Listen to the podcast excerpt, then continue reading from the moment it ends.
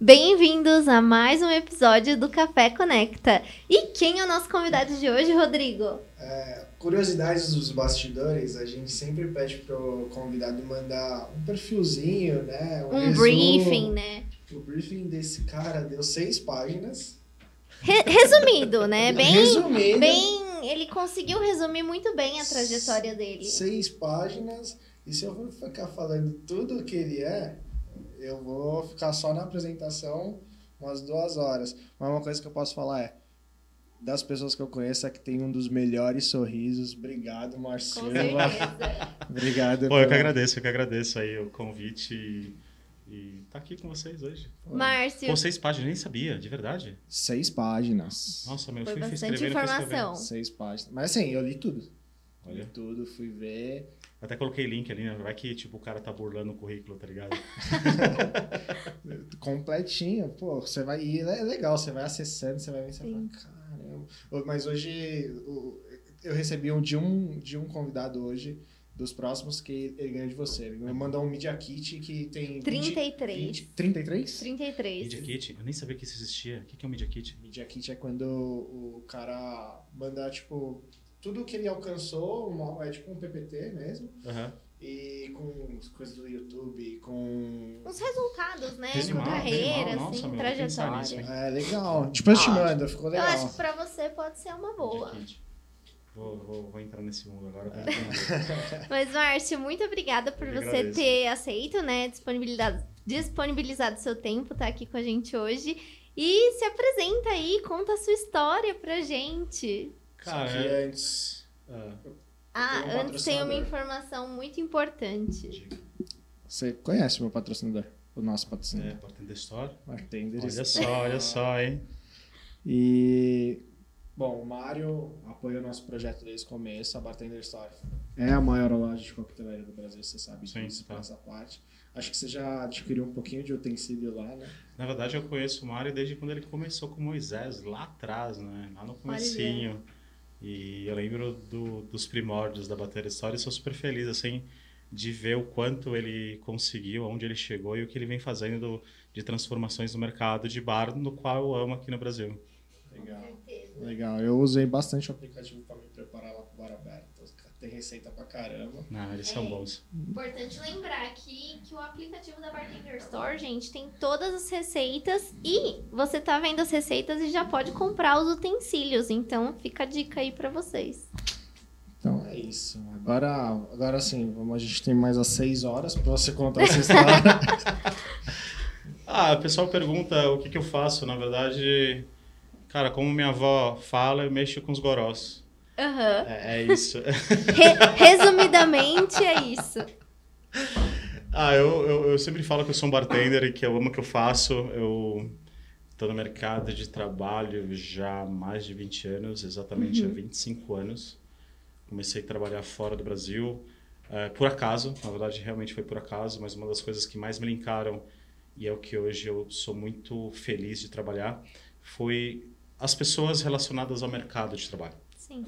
O coquetel ele acabou se tornando um detalhe, as técnicas eh, se tornaram detalhes, mas relacionamentos, amizades, eh, compartilhar conhecimentos humanos Sim. foi o que realmente me fez me- se apaixonar e no qual eu não só sou apaixonado, mas eu amo o que eu faço, que é conseguir relacionar-me com pessoas, ou transformar, para a vida de pessoas, ou transformar a vida de pessoas através de algo que as pessoas acham que é pejorativo, que é bebida alcoólica. Então, eu sou um bartender de equilíbrio de coquetéis que acaba, de uma certa forma, influenciando muito não só o mercado nacional, mas o mercado internacional também. É isso. E, e como que foi essa transição para o mercado internacional? Na verdade, a transição foi do internacional para o nacional. Aham. Eu comecei fora, né? Eu comecei na Inglaterra e aí eu tive a sorte de trabalhar com, com pessoas incríveis, incríveis, que, que mudaram o mercado britânico, que depois também a- começaram a mudar o mercado europeu e aí o mercado da Ásia, o mercado da Austrália, e eu fui acompanhando tudo isso acontecer. E eu crescendo com essas pessoas, viajando o mundo com essas pessoas, eles falaram: pô, mas e aí, o que você vai fazer no Brasil? E eu nunca pensei em vir para o Brasil. Até que em 2008 eu conheci os investidores da Companhia Tradicional de Comércio, Aham. que são donos do Astor, Subastor, Lanchonete da Cidade, Bar Original, Pirajá, esses bares no geral. E eles tinham é, um projeto abaixo do Subastor, do, abaixo do Astor, na verdade, porque o Astor, embaixo do Subastor eram os banheiros, a área de espera. Eles tinham um projeto de montar um bar ali. E eu acabei aceitando o desafio, eu acabei montando o Subastor para eles. Uhum. Todo o projeto de desenvolvimento de mixologia, de coquetéis, de treinamento de equipe foi o que eu fiz. Nessa época, em 2009 e até 2011, eu fiquei com eles num programa de treinamento e buscando talentos dentro da própria empresa. Uhum. Tá. E, e daí você falou da Inglaterra, né? Quando você foi pra Inglaterra, você já estava inserido nesse mercado ou você Não. começou lá? Foi super na cagada mesmo. Aham. É, eu era atleta de taekwondo, não tinha nada a ver. Nada a ver com bar. Eu fui né? realmente por causa do esporte. Aham. Viver de esporte no Brasil é, é muito complicado, então fui realmente por, é, por causa do esporte para fora. E depois de um tempo treinando, disputando como sparring de atletas muito de alto nível na Inglaterra, eu acabei machucando o joelho. E aí fui trabalhar numa obra. Meu pai aqui no Brasil ele é eletricista Uhum. e eu cresci com ele puxando cabeamento, fazendo ligação de tomada, essas coisas. Eu fui trabalhar numa obra. No primeiro dia de obra chegou um cara e falou assim: "Cara, ganhei promoção no meu trabalho e lá eu tinha direito com o visto que eu tinha na época de trabalhar part-time, que é meio período, quatro horas". Sim. Eu falei: "O que você faz?" Ele falou assim: "Lava o copo". Eu falei assim: "Ah, então, pô, se eu posso trabalhar part-time aqui, de repente eu posso trabalhar part-time em outro lugar". Uhum. E aí eu encheria meu dia de trabalho. Aí eu falei assim, beleza, então pega a sua promoção que eu vou lavar copo. E aí já são 25 anos lavando copo. Nossa. É isso. E, e quando a gente fala de Inglaterra, né? Pelo menos o que me vem à cabeça de, de bebidas, né? Não são drinks. São aqueles pints enormes de cerveja quente Sim. com. Não é nem colarinho, né? Com super, uma super espuma. Como que é essa mudança, né? Porque culturalmente o que eles bebem é diferente do que é consumido É, aqui, né? assim, quando a gente fala de bebida alcoólica, existem os nichos de, de consumo. Aham. E lógico que o pub é algo muito cultural e é muito gostoso no pub. Na Sim, verdade, a cerveja... tem a, a vibe Na, pub, na verdade, né? a cerveja não é quente, aqui o tempo é muito frio e aí deixa a cerveja Sim. fria. É diferente. É diferente. É. Então, naturalmente, você bebe, mas... é, até porque o inverno lá, duas horas da tarde, tá tudo escuro, né? Uhum. É bem Eu, deprimente eu senti isso quando eu mesmo. fui. Eu tô- achei doideira, mas eu peguei o inverso, né?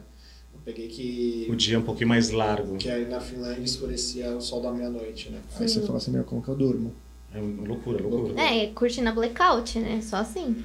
E, e aí, cara, é, tinha os bares de hotéis que são centenários. Na verdade, Uhum. existem esses bares de hotéis que são centenários, como é, o mesmo American Bar dentro do Savoy. Ali a gente está falando de mais de 100 anos de história, de Super coquetéis, de bartender, super tradicional. E de repente esses co- começaram a surgir bares de restaurantes. Uhum. E aí esses bares de restaurantes, por causa de uma mudança social também, as pessoas começaram a beber mais na rua. Então começaram a surgir bares de coquetéis de rua.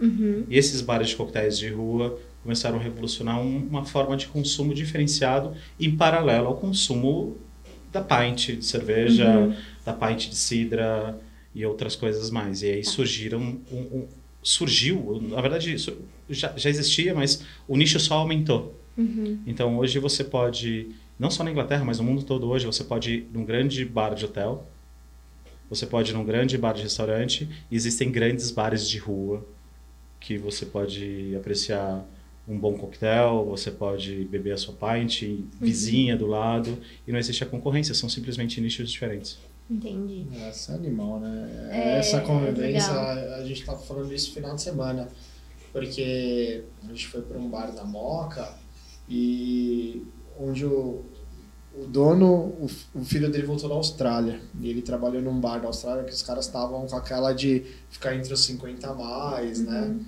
E ele falou assim, meu, eu voltei pra cá, eu tô tentando colocar essa cultura de drinks aqui, mas a galera que gosta é só cerveja, é só cerveja aqui nesse meu bar. Eu falei, calma, cara, é... É, É trabalho de formiguinha. É, um pouquinho, vai indo. Eu lembro tá. que no Subastor, na época, tô falando, não é longe, 2009, a gente tá falando de, de que de 12 anos atrás, é, eu tinha, eu dava treinamento para os bartenders e propositalmente a primeira carta do Subastor tinha 75% como base gin. E as pessoas não bebiam gin naquela época. As pessoas falavam que o gin é o último estágio do alcoólatra, de tão pejorativo que era. Nossa. Algo muito louco isso. Então, meu trabalho era ficar do lado de fora do balcão durante de quintas, sextas e sábados, onde eu conversava com as pessoas e eu explicava a bebida para as pessoas do qual elas não tinham conhecimento.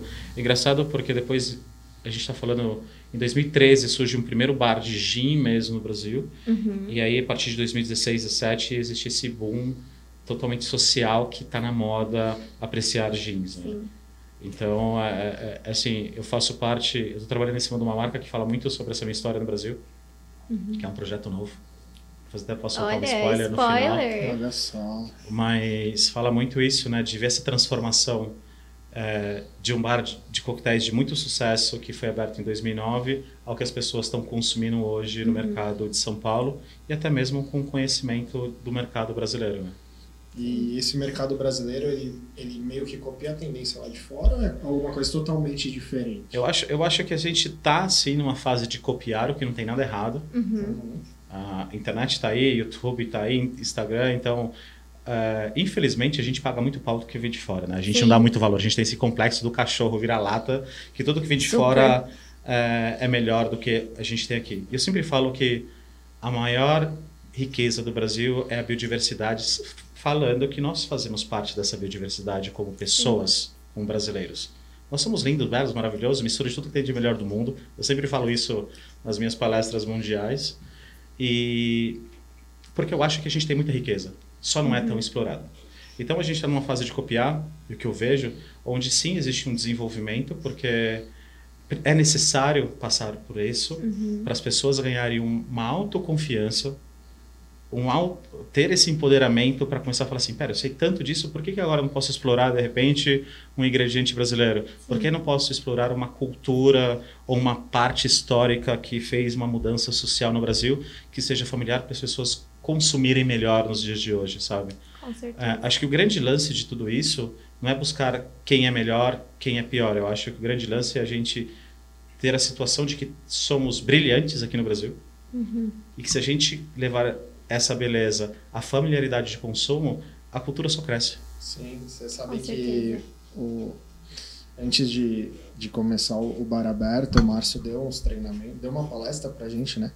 E um dos. E a gente não tinha trocado ideia, porque era. Ninguém me conhecia. É, Nossa, o Márcio vem dar uma palestra. né? Nossa, É, pessoal né, a gente- de medo, É, né? assim, a- eu, eu vou soltar por mim. A galera tava com medo. Eu não tava porque o, o, o, o Mário, o Mário deu uns spoilers. Ele falou, mano, o Márcio é uma das melhores pessoas que você vai conhecer. Ele falou pra mim. Hum, Juro por Deus. não me conhece bem, então. Ele falou assim, você vai ver que é... E aí quando ele abriu o computador, acho que a primeira página tá o mapão do Brasil. Eu falei, "Cara."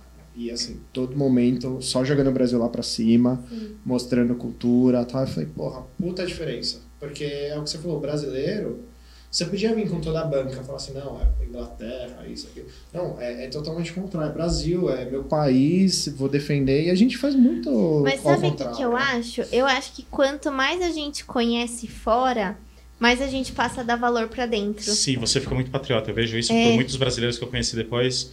Quando você passa, eu morei, pô, muito tempo, assim, é, no total de indas e vindas, quase 20 anos fora do Brasil. Uhum. né? Definitivamente 17, mas aí tem essas indas e vindas, é um total de quase 20 anos. É, e eu nunca fui muito da, da comunidade. Até porque quando eu cheguei na Europa, eu não me, não me envolvia muito com o brasileiro. E aí, assim, o brasileiro, quando ele vai para fora, se torna muito patriota. Então, às vezes o cara não Sim. come arroz e feijão, de repente lá ele tem vontade de comer arroz e feijão. Você sente O saudade. cara odeia samba, de repente o cara tá ouvindo sambinha, Aham. tá pegando a caixinha de fósforo ali, lembrando da música que ele ouvia na infância. É, e, e é muito legal, é muito, você, Sim. é muito legal você ganhar isso. Coisa que eu não tinha. Realmente eu não tinha. Você Porque- passa a valorizar mais. Então, é, o, meu, o, meu, o meu processo era muito contrário. Eu comecei a me tornar brasileiro quando eu voltei e me abri para a cultura brasileira, porque eu sempre me senti um peixinho fora d'água no Brasil. E em muitos momentos, quando eu falo da profissão, quando eu falo de posicionamento, quando eu olho no olho e falo na cara, eu não tenho papo na língua. Sim, Eu não tenho esse negócio de ficar politicamente lambendo as pessoas sim. sabe? Eu acho que as pessoas precisam se aprender ou se não é nem aprender, eu acho que a pessoa para falar a verdade dela ou falar aquilo que realmente ela quer se expressar, as outras pessoas precisam aprender também a respeitar a opinião do outro. Uhum, com certeza. Aqui as pessoas falam assim: ah, meu, as pessoas não ouvem verdades. De repente, a minha verdade não é a verdade da pessoa, então tá tudo certo em relação a isso. Mas se a pessoa simplesmente se abrir a ouvir, pode existir um diálogo e todos podem crescer a partir desse diálogo. Uhum. Né? Então, ao invés das pessoas falarem na cara, elas ficam lambendo. E eu não gosto muito disso. Sim. Existem, eu até estava falando ontem, estava treinando dois meninos da minha equipe, e eu falei assim, cara, existe um mito aí fora do Márcio Silva. que é muito legal saber que eu virei. Porra, eu preciso contar para vocês, eu tive a primeira fake news da minha vida. Nossa! Ó, não, eu, eu celebrei, animal, animal. Eu até conto depois. Não, você virou uma celebridade, né? Não, Tem mas- que comemorar. Imagina E aí eu falei assim, cara, existe o mito do Márcio Silva, que o Márcio é isso, o Márcio é aquilo, mas poucas pessoas realmente tiveram a oportunidade de conviver comigo. Primeiro, eh, eu me tornei muito mais brasileiro voltando e me abrir na cultura, porque eu não me encaixava na cultura, então o que eu fiz foi, peraí, se eu não me encaixo é porque alguma coisa está errada. Se não está errado na sociedade, se não está errado nas pessoas, está errado comigo. Então, o que eu preciso fazer? Uma das primeiras coisas que eu fiz foi, a partir de 2010, eu comecei a viajar o Brasil inteiro. Que legal. E aí eu, eu pude ter experiências incríveis com pessoas maravilhosas ao redor do Brasil, Uhum. sabe? E, e con- continuo fazendo isso até hoje. Então, assim, pô, descubro uma tiazinha que é uma médica no Jalapão da comunidade quilombola que ela vive desde que nasceu. Eu quero passar uma semana com essa senhora porque eu preciso entender como que é o estilo de vida dessa senhora, que já aconteceu, eu já fiz Sim. sabe? E aí vou descobrindo generosidades. E aí, lógico, uma coisa que é indiferente de qualquer problema que o Brasil tenha, que a gente sabe que o Brasil está fudido com toda a situação que que tá daquela porta para fora. Cara, o brasileiro é muito generoso. Cara, e não tem como você não se apaixonar por generosidade. Sim. E, e, assim, se você transformar a generosidade, é 100% humano isso, é 100% carinho, é 100% amor. E, pô, quem não Demais. gosta disso, sabe? É simples. Não, não dá, né? É, A gente estava conversando até antes de entrar aqui um pouco do, do da terça que a gente foi no local e acho que é aquilo, é aquele o clima, né? Você já chega lá já num clima de, de É um clima festa de família, eu acho. é, é isso. Então não tem como não ser bom, sabe? Não dá pra Eu sempre falo que o bar, as pessoas vão pro bar para desconectar. Elas vão se desconectar do seu dia a dia, das suas metas. Eu nunca tive um trabalho normal, então eu não sei o que é ficar na frente de um computador e trabalhar com metas, Uhum. com projetos. Trabalho com projetos de, de outras formas. É, eu gasto 30 minutos na frente do computador e depois eu gasto 11 horas trabalhando em operação direta, manipulando, entendendo, pesquisando e outras coisas. E, e quando as pessoas vão num bar, as- elas vão para se desconectar daquilo que já as afligem aquele dia a dia. Então você tem que Sim. meio que cortar esse cordão umbilical e fazer que aquilo seja mais leve, mais alegre, sabe? As pessoas falam assim: "Ah, o bartender ele é o psicólogo". Eu não concordo com isso nem fudendo. Uhum. O bartender é um bom ouvinte. Sim. Tem momentos que eu posso dar a minha opinião, tem momentos que eu me calo e eu falo assim, cara, não é problema meu, não é minha energia. Uhum. Porque se eu, me, se eu simplesmente me prender a sua energia, eu perco a oportunidade de atender mais dezenas de pessoas com outros tipos de energias. Sim. E isso pode te afetar em- de Total, alguma forma, né? E eu não posso querer esse clima.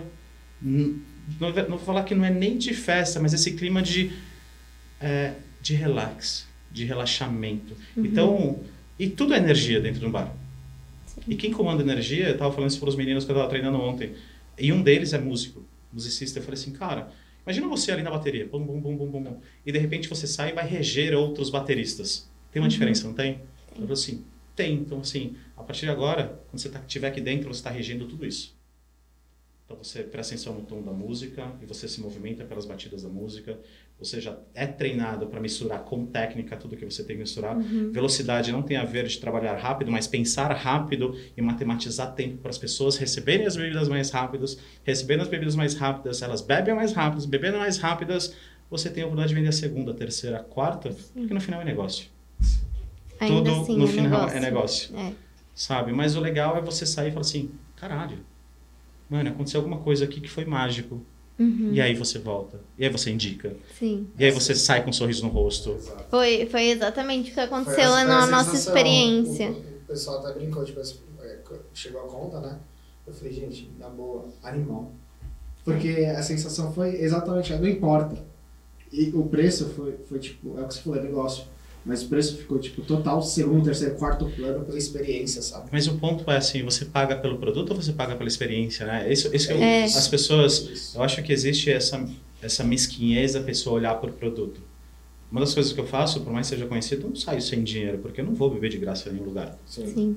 Porque no final é negócio para todo mundo, sabe? O, o valor, né, o preço tem toda uma cadeia de valor por trás, né, de, de pessoas que estão lá contribuindo. Então é importante não só prestigiar, mas entender essa cadeia de Total. valor. Cara, é uma coisa muito simples, né? É, assim, eu não sei como funciona sei- é, em diferentes mercados, mas acho que todo mercado, toda profissão tem a sua valorização. Claro, E assim, se você já entra trabalhando no desvalor, sim.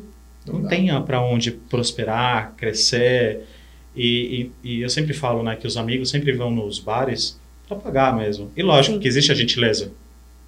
né? Naquele dia que vocês foram, eu limpei ali, fiz uma limpada, joguei para minha conta porque tenho esse direito de, de pagar também. Mas é, o mais legal é quando o amigo também valoriza o trabalho do outro, né? Super. Foi, foi muito isso, né? A gente É. falava assim, falava pra Renata, chegava em casa, chegava em casa, não, e volto a falar, não é porque eu tô com você nessa foi, eu falei pra Marcelo, falei, cara, foi uma experiência demais. Obrigado. Tipo, minha equipe Foi é muito foda, minha não, equipe é muito demais. foda. demais, demais. Então, assim, tanto que a gente fala, pô, vamos de novo, vamos no, por mais que, lógico, você estando lá é muito mais legal, mas se não tiver, porque a experiência, é, eu não ligo de pagar por uma experiência que é muito foda. Então, se não interessa quanto custa, no, no sentido se a experiência for muito legal, porque é isso, é valorização, é, você paga pros seus amigos. é- é, quando eu vou na Bartender Store, eu, eu, go- eu não gosto de ir, porque o mar é cheio de querer dar desconto, então Sim, eu prefiro total. comprar, eu compro online. Porque, porra, são meus amigos. É. Então eu tenho que valorizar o que meus amigos estão fazendo, estão crescendo e pagar pelo que eles Porque é uma cadeia de crescimento também natural, né? Quando você valoriza, automaticamente o seu valor aumenta e as pessoas percebem esse valor também. Sim. É, é natural. Eu, eu, quando comecei a empreender, né? Uma das partes mais legais é quando você vê isso, né? Os seus amigos querendo pagar pelos seus serviços. Porque você pensa, nossa, tem tanto amigo que chegaria. E tem tanto amigo que realmente pede de graça, né? Mas é muito mais legal aquele amigo que Total. chega e, e valoriza o que você tá fazendo, né? Entende que você precisa daquilo, né? Não, com certeza. Assim, acho que o de graça ele tem vários sentidos também, né? Sim. Eu acho que o de graça, no desvalor, é uma bosta total. Uhum. Mas o de graça, sendo sincero, é, você percebendo a situação da pessoa, se é uma ajuda, se é um empurrão, se é alguma coisa. Sim, isso vai E- impulsionar a pessoa de Total. alguma forma. Existe, uma, existe um valor sobre isso.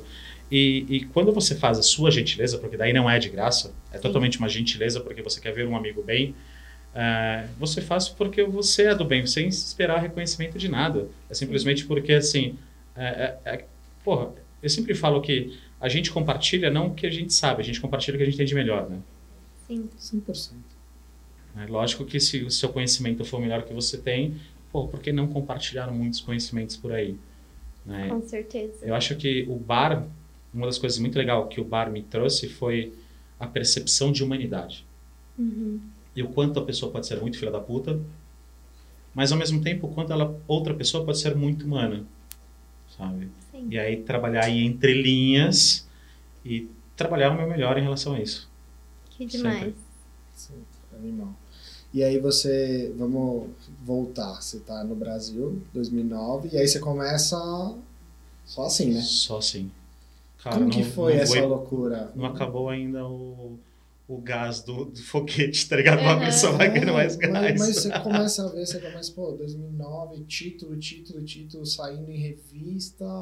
É, meu, e aí? Tipo, A coisa que mais me assustou foi quando chegou, na virada de 2010 para 2011, eu fui considerado uma celebridade da cidade de São Paulo. Junto com. Olha só. Cara, tinha ali, tá ligado? Pessoas da televisão, tinha jogadores de futebol que estavam em ascensão. Cara, tinha rappers famosíssimos que são filósofos hoje. O Incida tava lá. Uhum. sabe? Eu falei assim, caralho, peraí, eu sou um bartender. Então ali eu comecei a ver uma diferença muito grande, porque Eu lembro que em 2009 o Subastor ganha o melhor bartender do ano, quem ganha é o Pereira, que eu chamo, falo que ele é meu pai de bar. Uhum. Eu sempre chego no Astor, peço a benção para ele. Ah. E um amor, assim, eu amo o Pereira de paixão, amo a equipe de 2009 até eu sair em 2011, se tornaram grandes amigos de a gente frequentar a casa um do outro. Uhum. Porque eu também me abri a conhecê-los, né? Porque a primeira coisa que aconteceu quando eu cheguei num bar no Brasil e eu apliquei o primeiro treinamento, o Netinho, que é dono de três bares hoje em Pinheiros, vira para mim, ele era bartender na época do, do Astor, fala assim: Olha, tudo bonito, tudo legal, mas essa bosta não vai funcionar aqui. E aí, como contorna? Aí né? eu estendi a mão e falei assim: Cara, só me dá a chance de mostrar algo diferente e aposto o meu salário com o seu. Uhum. Se não funcionar, é, eu pago para você o mês de salário e se funcionar, você paga agora para todo mundo. Bom, a gente no final, a gente estava no Lago da Batata, ele pagando bebida para todo mundo, sabe? Uhum. Porque de uma certa forma, eles perceberam que a técnica ela não vinha simplesmente pelo fato de você ter que pegar a garrafa correta, você ter uma postura de igualdade com as pessoas no qual você está recepcionando, Uhum. porque era a quebra daquela mentalidade do servir ao recepcionar. O serviço ele faz parte daquilo que é a sua recepção. Então, como bartender, eu não sirvo ninguém, eu recepciono e faço com que as pessoas passem por experiências incríveis ou não, depende. E lógico que daí o serviço, porque é um negócio, faz parte porque é uma venda. Sim. É só isso. E, e as pessoas naquela época estavam muito condicionadas ao servir. Ah, você não sabe quem eu sou, eu estou pagando. Beleza, você está perdido até hoje, eu não sei o que você é mesmo. Sabe? É mais ou menos Sim. isso. Adorei essa resposta. Acho que é um. eu já falei um isso pro repertório jornalista legal. já. Em 2010. Ah, sei lá, falou que ia falar lá com um dos sócios da empresa. Eu falei, pode falar que foi o Márcio que falou. Sabe, mas é, você, ter, você trabalhar num grupo que sempre foi muito condicionado a servir e falar, cara, na verdade você é o mais importante, porque é, eu sempre falo que o, o meu trabalho é ser um grande host, é ser um grande anfitrião. Sim. Porque a hospitalidade, ela não precisa ser trabalhada, ela já é vivida diariamente e ela vem já de uma parte inconsciente quando a gente estava dentro da barriga da nossa mãe. Sim. Já tinha dois seres humanos ali, meu pai e minha mãe, esperando para receber a vida. Uhum. Então, acho que receber é algo muito de ânsia, de ânsia de querer o bem de alguém, Uhum. sabe? E quando você trabalha nessa ânsia pro bem, cara, a experiência só pode ser melhor. E lógico que daí você equilibra tudo isso com produtos que serão vendidos numa experiência de bar, por exemplo, sabe? E aí tem que trabalhar um grupo que estava sempre é, num caminho de servir, fala assim, não, não, não, calma, a gente vai servir, mas vocês precisam dar uns passinhos para trás e, e aprender a recepcionar pessoas sem ter a confusão da informalidade com brodagem, porque não pode dar de nada de graça, tudo tem a ver com, com serviço, que é produto, Sim. aquelas coisas todas. É, foi um trabalho desgastante, mas ao mesmo tempo foi muito, eu fui muito privilegiado pelas pessoas que eu conheci e com eles ali eu passei bons momentos da minha vida. E a partir dali eu cons consegui ver muitas oportunidades no mercado de São Paulo, sabe? Uhum. E, e aí, como que foi, né, enxergar essas oportunidades e também entender quais valiam a pena pra você e quais você tinha que colocar um pouco on hold pra tocar outros projetos? 2011 foi um ano muito difícil para mim no Brasil, Aham. né? E eu me sentia muito dolorido estando no Brasil. Na verdade, eu tenho que voltar um pouquinho na minha história. Eu desde a, de adolescente eu falo assim, cara, eu não me encaixo em nada aqui. Tá. Eu falo português, estou estudando, sabe? É, sou brasileiro, tenho um RG, tenho um CPF, tenho uma carteira de trabalho, mas eu não me encaixo em nada. As pessoas são muito diferentes daquilo que eu penso que, que é o mundo. Então eu sempre tive essa essa ânsia de como seria morar fora, como seria Tá. me abrir para uma nova cultura. E eu me encaixei muito na cultura onde não existe ganhar vantagem em cima dos outros. Sim. Acho que eu tô vivendo no lugar errado. Então, é... e aí eu cresci fora e eu me tornei meio que um gringo mentalmente. Uhum. Quando eu voltei em 2009, que foi minha primeira experiência profissional mesmo de implementação no mar no Brasil, porque eu já tinha vindo em 2004 como treinador de uma grife de luxo de bebidas, Uhum. é, dando treinamento dentro do Fazano para os melhores bartenders do Rio e São Paulo, eu falei assim, cara, esse mercado, eu nunca vou voltar para esse mercado. Porque estava num nível muito diferente, não de qualidade, mas de conhecimento. Foi em 2004 que os primeiros bartenders brasileiros começaram a falar, ouvir de Jerry Thomas, ouviram falar de Salvatore Calabrese, que é um mentor britânico, italiano que mora na Inglaterra, sabe? E, e aí só em 2009 eu vi uma abertura. Uhum. Bom, vim, trabalhei nessa abertura. E em 2011, eu estava muito machucado no Brasil, porque eu via muito não. Uhum. Então, assim, eu vinha com muitas ideias de fora e falava assim, cara, isso funciona. É, e no mercado de AIB, no Brasil, infelizmente, as pessoas são muito descartadas. Não serve para trabalhar, tchau. Não serve para trabalhar, tchau. Pera, mas não serve por quê? Você treinou? Você fez é, uma imersão com ela? Você entendeu ou foi ou é, é empático? Não, porque tá todo mundo falando de empatia, mas não é isso que eu quero falar para se colocar no lugar dessa pessoa e ver se ela tem o mesmo nível de cultura para entender o que você está falando, sem partir do momento em que as pessoas não sabem o que você está falando. É, eu acho que também é muito você se deu a chance de enxergar o potencial da pessoa ou você É. simplesmente só, não, não quero. É, é engraçado, eu acho ridículo quando as pessoas falam assim, ah, veste a camisa. Não, não, me faz se sentir, me sentir pertencido para eu vestir a camisa com Sim, carinho, com amor, Sim. tá ligado? É isso. Não é tipo, mano, veste a camisa, trabalha que nem filha da puta. Não, não, não, não. não E aí a gente te- te descarta depois de que E aí, é mais. Então, assim, o mercado, ele não é tão humano. Então, as pessoas acabam sendo produtos também. Só que, para mim, antes um mercado de alimentos e bebidas, é um mercado de pessoas. Ah, mano, eu sou o melhor bartender. Puta, você não tem pessoas para beber o seu melhor coquetel, nunca vai ser o melhor de porra nenhuma. Sim.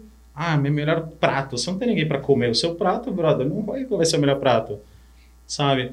E, e naquela época eu já tinha, cara, entrado mentalmente no mundo de hospitalidade de Danny Meyer, que é um dos caras, assim, um dos papas da hospitalidade do mundo, que ele sempre fala dos 51%. O que, que é 51%? Quando ele conversa com uma pessoa, que ele percebe que essa pessoa tem mais de 51% de ser mais humana, a técnica ele ensina. Os 49% ele ensina.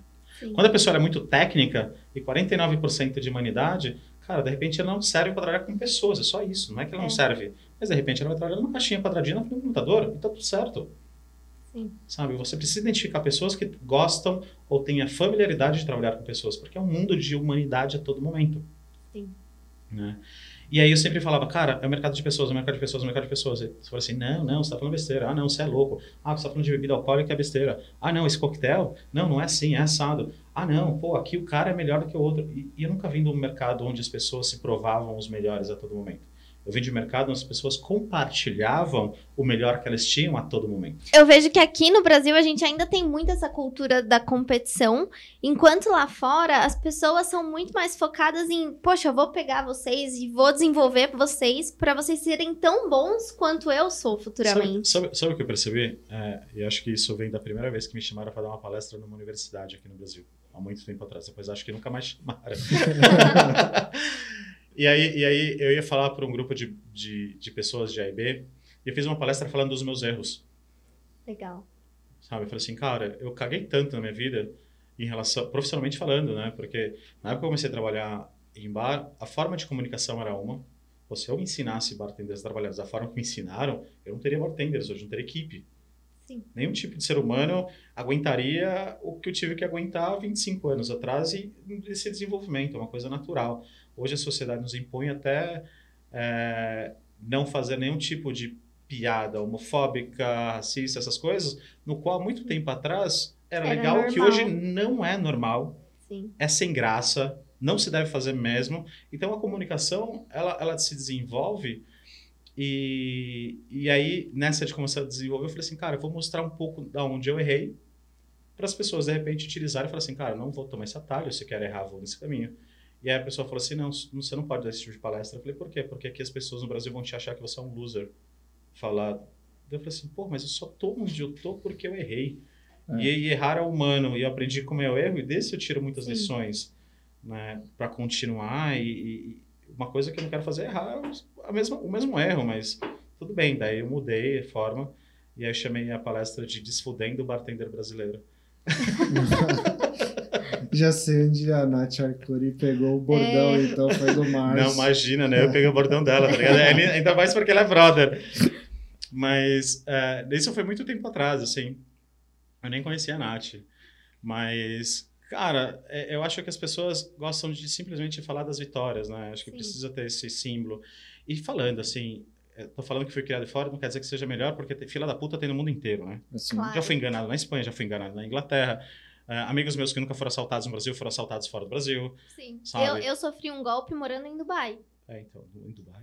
É. Ah, então tá bom. Perdi, o, perdi, perdi Ganhou. uma grana. ganhou, ganhou, ganhou. Meu troféu. Não, ma- mas é aquele negócio, a gente acha que as coisas erradas, só elas só acontece acontecem no aqui. Brasil. Não, acontece em vários lugares. E, e o pessoal, na época que eu sofri o golpe, perdi uma grana e tudo mais, o pessoal falava, gente, mas você. Como assim, né? Você é deu brasileira, veio sofrer golpe Você é aqui. brasileira. Aí eu falava, gente, eu achava que essas coisas só aconteciam no Brasil, né? Eu achava que aqui eu tava É um segura, né? louco. Mas aí eu percebi que, assim, cara, no Brasil, existem muitas pessoas generosas também. Eu acho que é, faz parte a gente valorizá-las.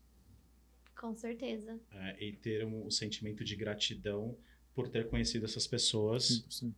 do que simplesmente passar por uma experiência assim fora e achar que fora é melhor, sabe? Uhum. Sim. Então, é, eu só tenho uma visão é, diferente profissional, o que eu- onde eu vejo oportunidades. Só Uhum. isso. E compartilho o que eu tenho de melhor, que é um, essa visão que as pessoas, o que elas olham no YouTube, o que elas é, olham em vídeos de campeonatos das pessoas fora, essas pessoas fora são amigas pessoais minhas e eu compartilho pelo WhatsApp, uma ligação, no encontro dentro de um congresso mundial e assim vai embora.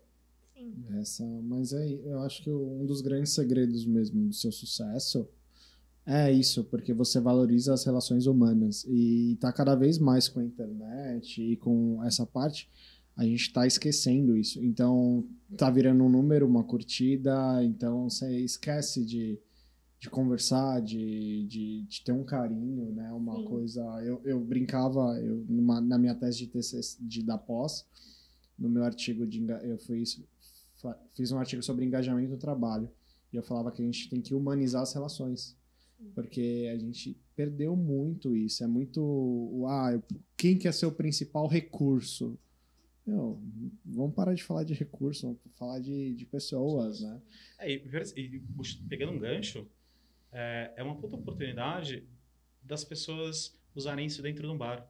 Porque as pessoas estão tão dentro da informatização Uhum.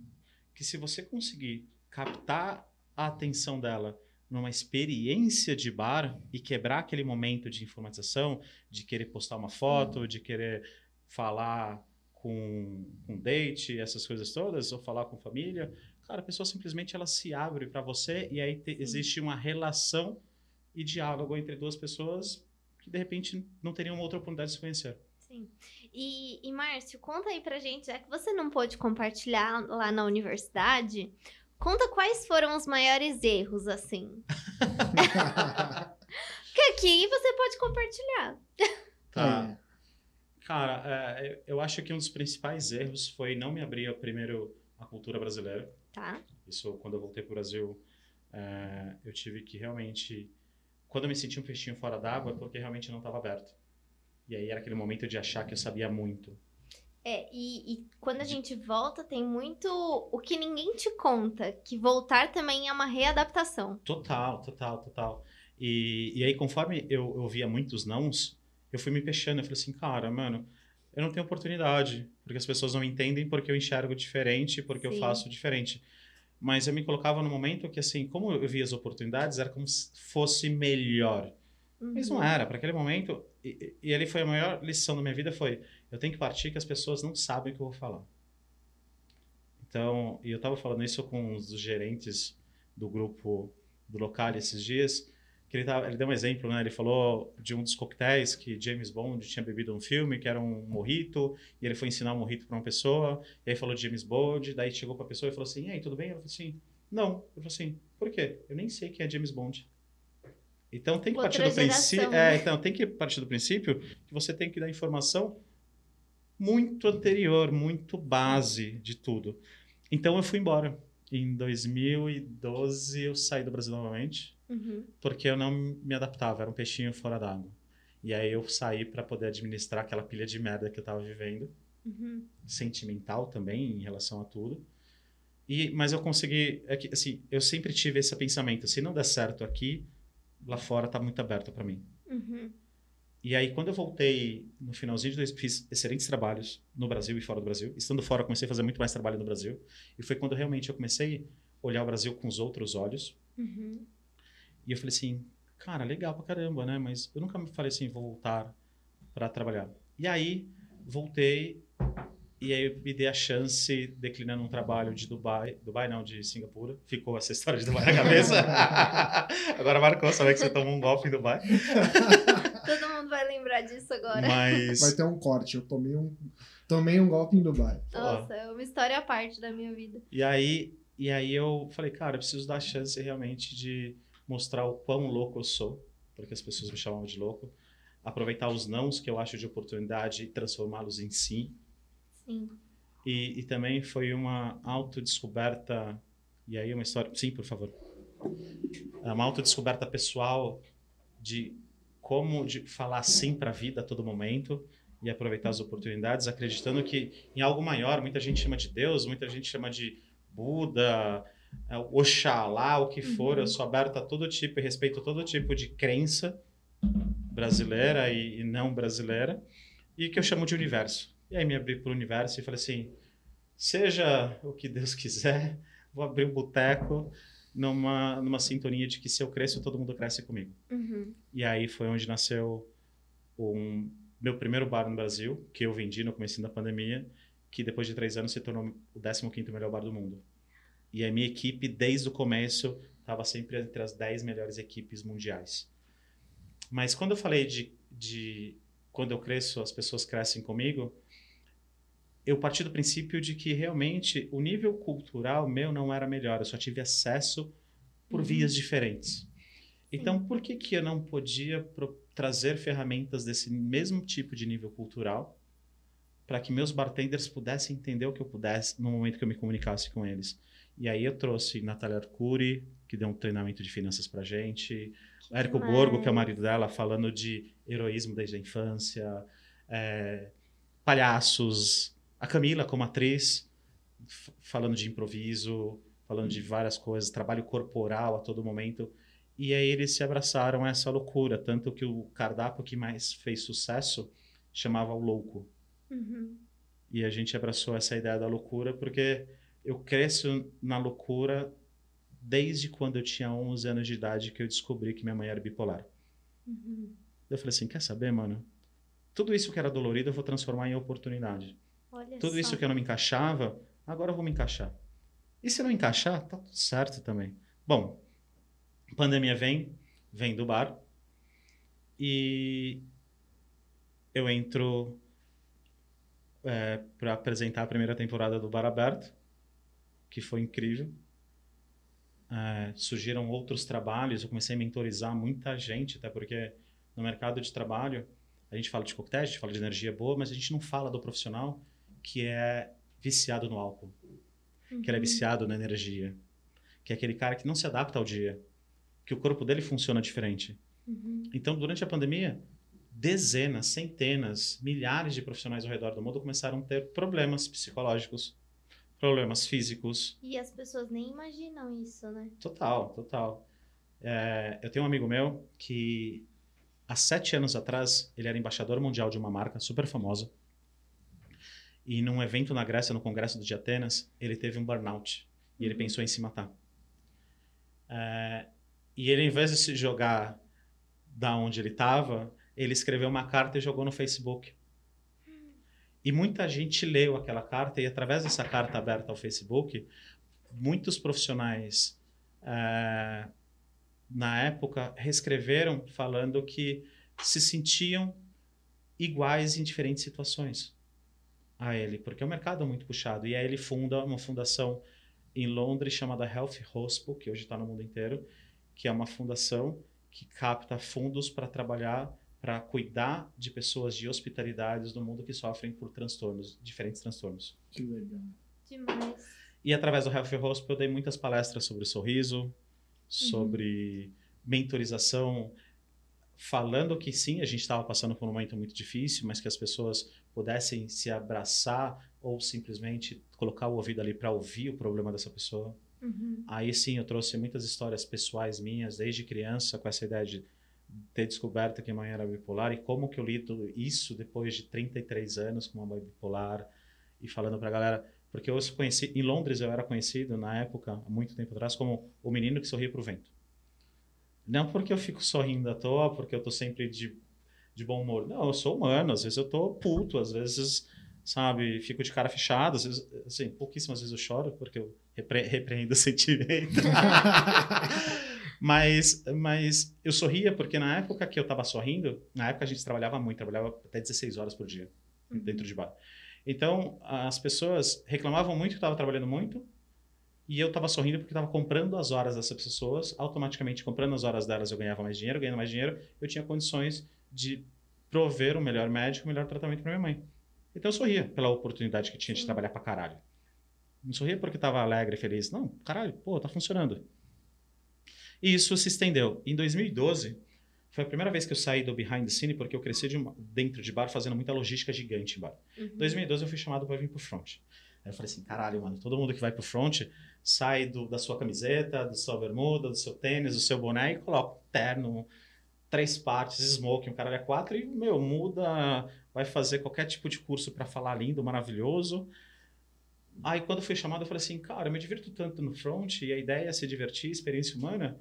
Pô, eu sou totalmente informal com conhecimento de formalidade louca. Eu tive aula de etiqueta em Londres para descobrir que etiqueta é ter orgulho da sua própria cultura depois de entender o que é montar tudo ali numa mesa.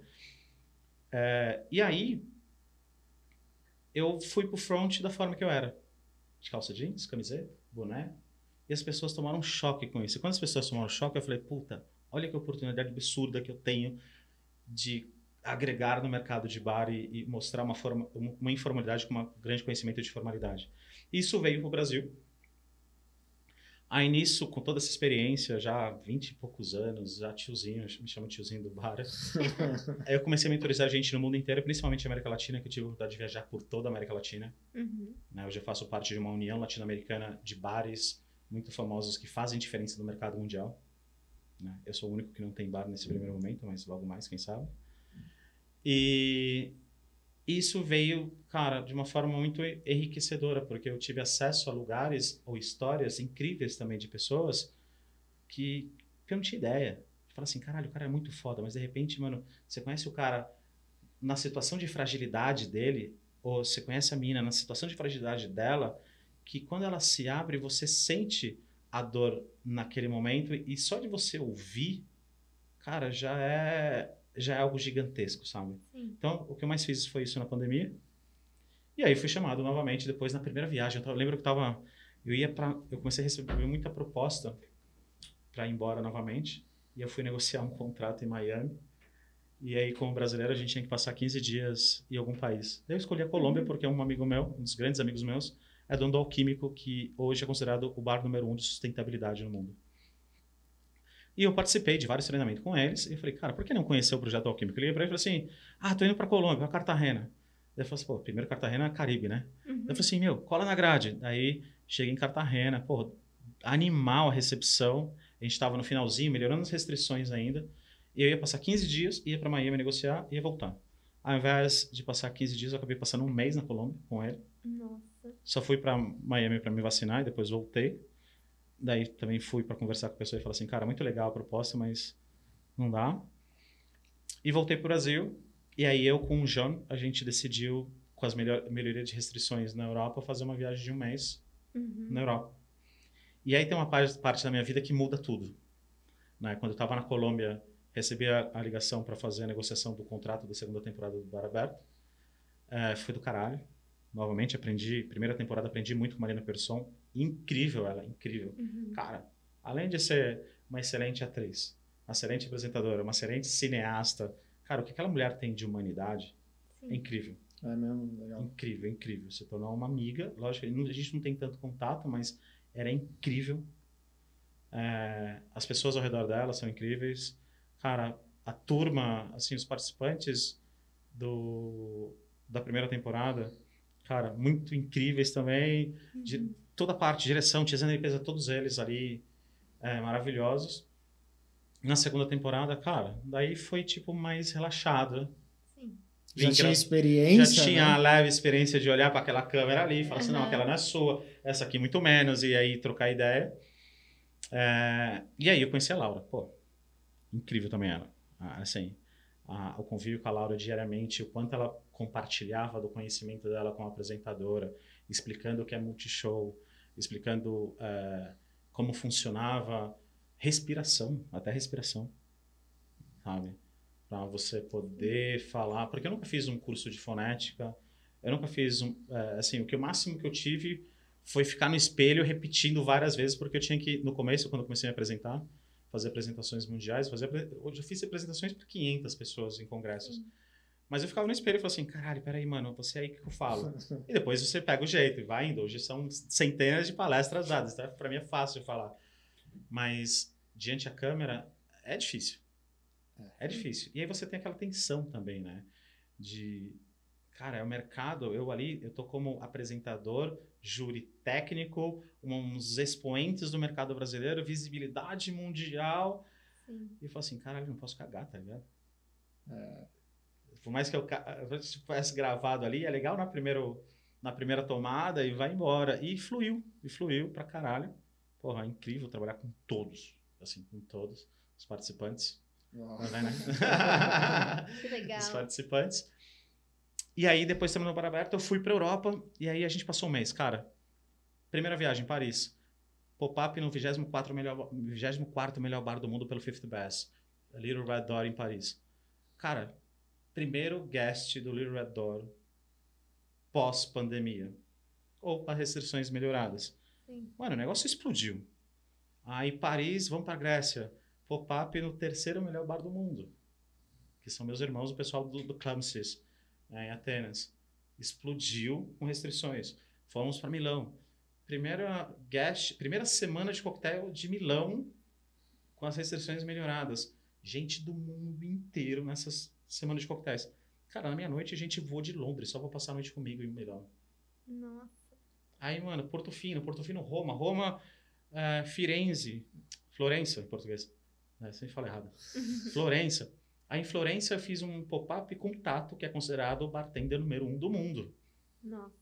Cara, e aí termina a noite, no outro dia eu tô andando na rua, a galera assim, ah, o Márcio, ah, o Tato, ah, o Jano, ah, isso, ah, isso. Eu falei, cara, a gente só fez uma noite latina. Daí ela falou assim, não, não, não, não. De todos os anos da, da Cocktail Week de Florença, a noite de vocês foi a melhor disparada até hoje. Que incrível. Aí, Madrid, Semana de Coquetéis de Madrid. Quatro noites dentro do 16 melhor bar do mundo, que é o Salmão Guru. Cara, mas quatro noites é, é, é, demasiado, mas era legal porque, assim, como era uma semana, então tinha pessoas que passavam a todo momento. Dezenas de entrevistas dadas, dezenas de bares visitados, vendo velhos amigos, fazendo novas amizades.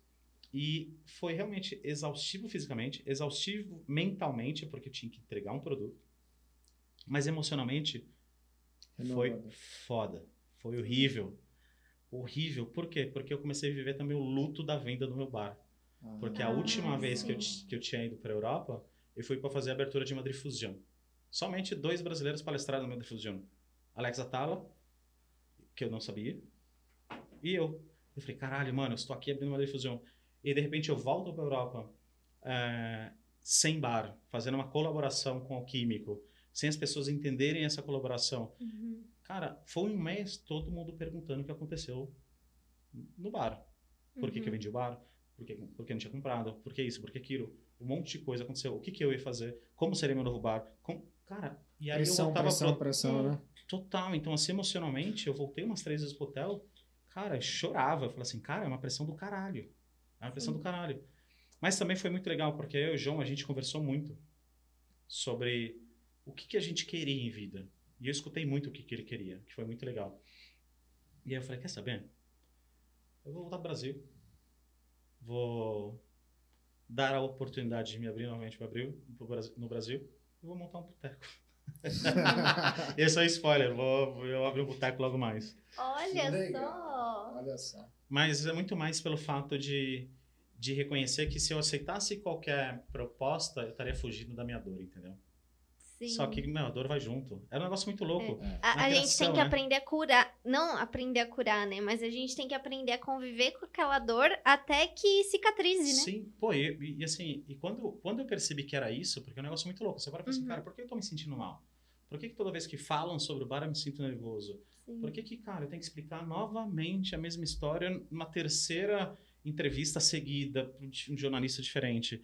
E aí, cara, quando eu, eu entendi que era isso, que eu estava machucado ainda, que eu estava passando por esse luto, porque não aconteceu nada no Brasil, já estava tudo fechado, vendi o bar e fiquei dentro da minha casa durante um ano e pouco. é, eu falei, cara, vou transmutar essa porra, tá ligado? Sim. E aí eu transmutei energia, simplesmente falei assim, cara, já passei tanta merda na vida, já errei tanto, Uhum. que é, é voltando a essa pergunta, que, cara, eu sempre pude transmutar esses erros em acertos.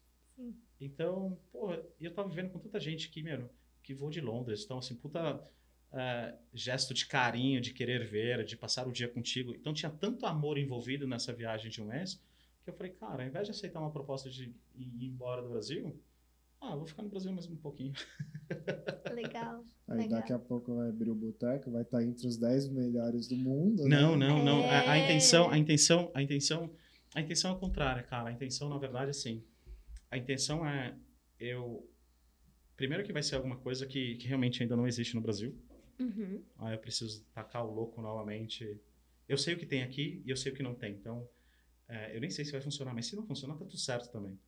Mas é dar oportunidade a, a profissionais serem direcionados de uma melhor forma ao mercado que tem grandes oportunidades. E Uhum. eu acho que falta esse direcionamento. Uhum. Acho, acho que a gente vem de uma geração de uma estrutura que a gente não sabe se a gente lê Kindle ou se a gente lê livro. Porque a gente era o livro e depois passa para Kindle e aí você não sabe se você faz um dos dois.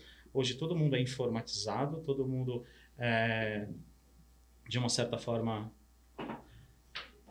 acaba questionando mais, então você precisa passar a informação de uma forma verdadeira e sincera, né? não que antigamente não era passado, mas muitas pessoas de uma certa forma enrolavam, enrolavam, enrolavam e não, nunca davam uma resposta de porra nenhuma.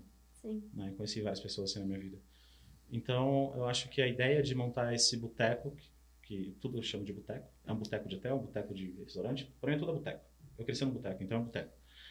É, é, é que ele possa, de uma certa forma, ajudar a ser uma ferramenta onde pessoas podem ingressar no mercado de trabalho, porque o mercado de trabalho no Brasil é cheio de oportunidades. Sim. E muitas pessoas generosas, lógico, também. É, e aí depois você vai ter.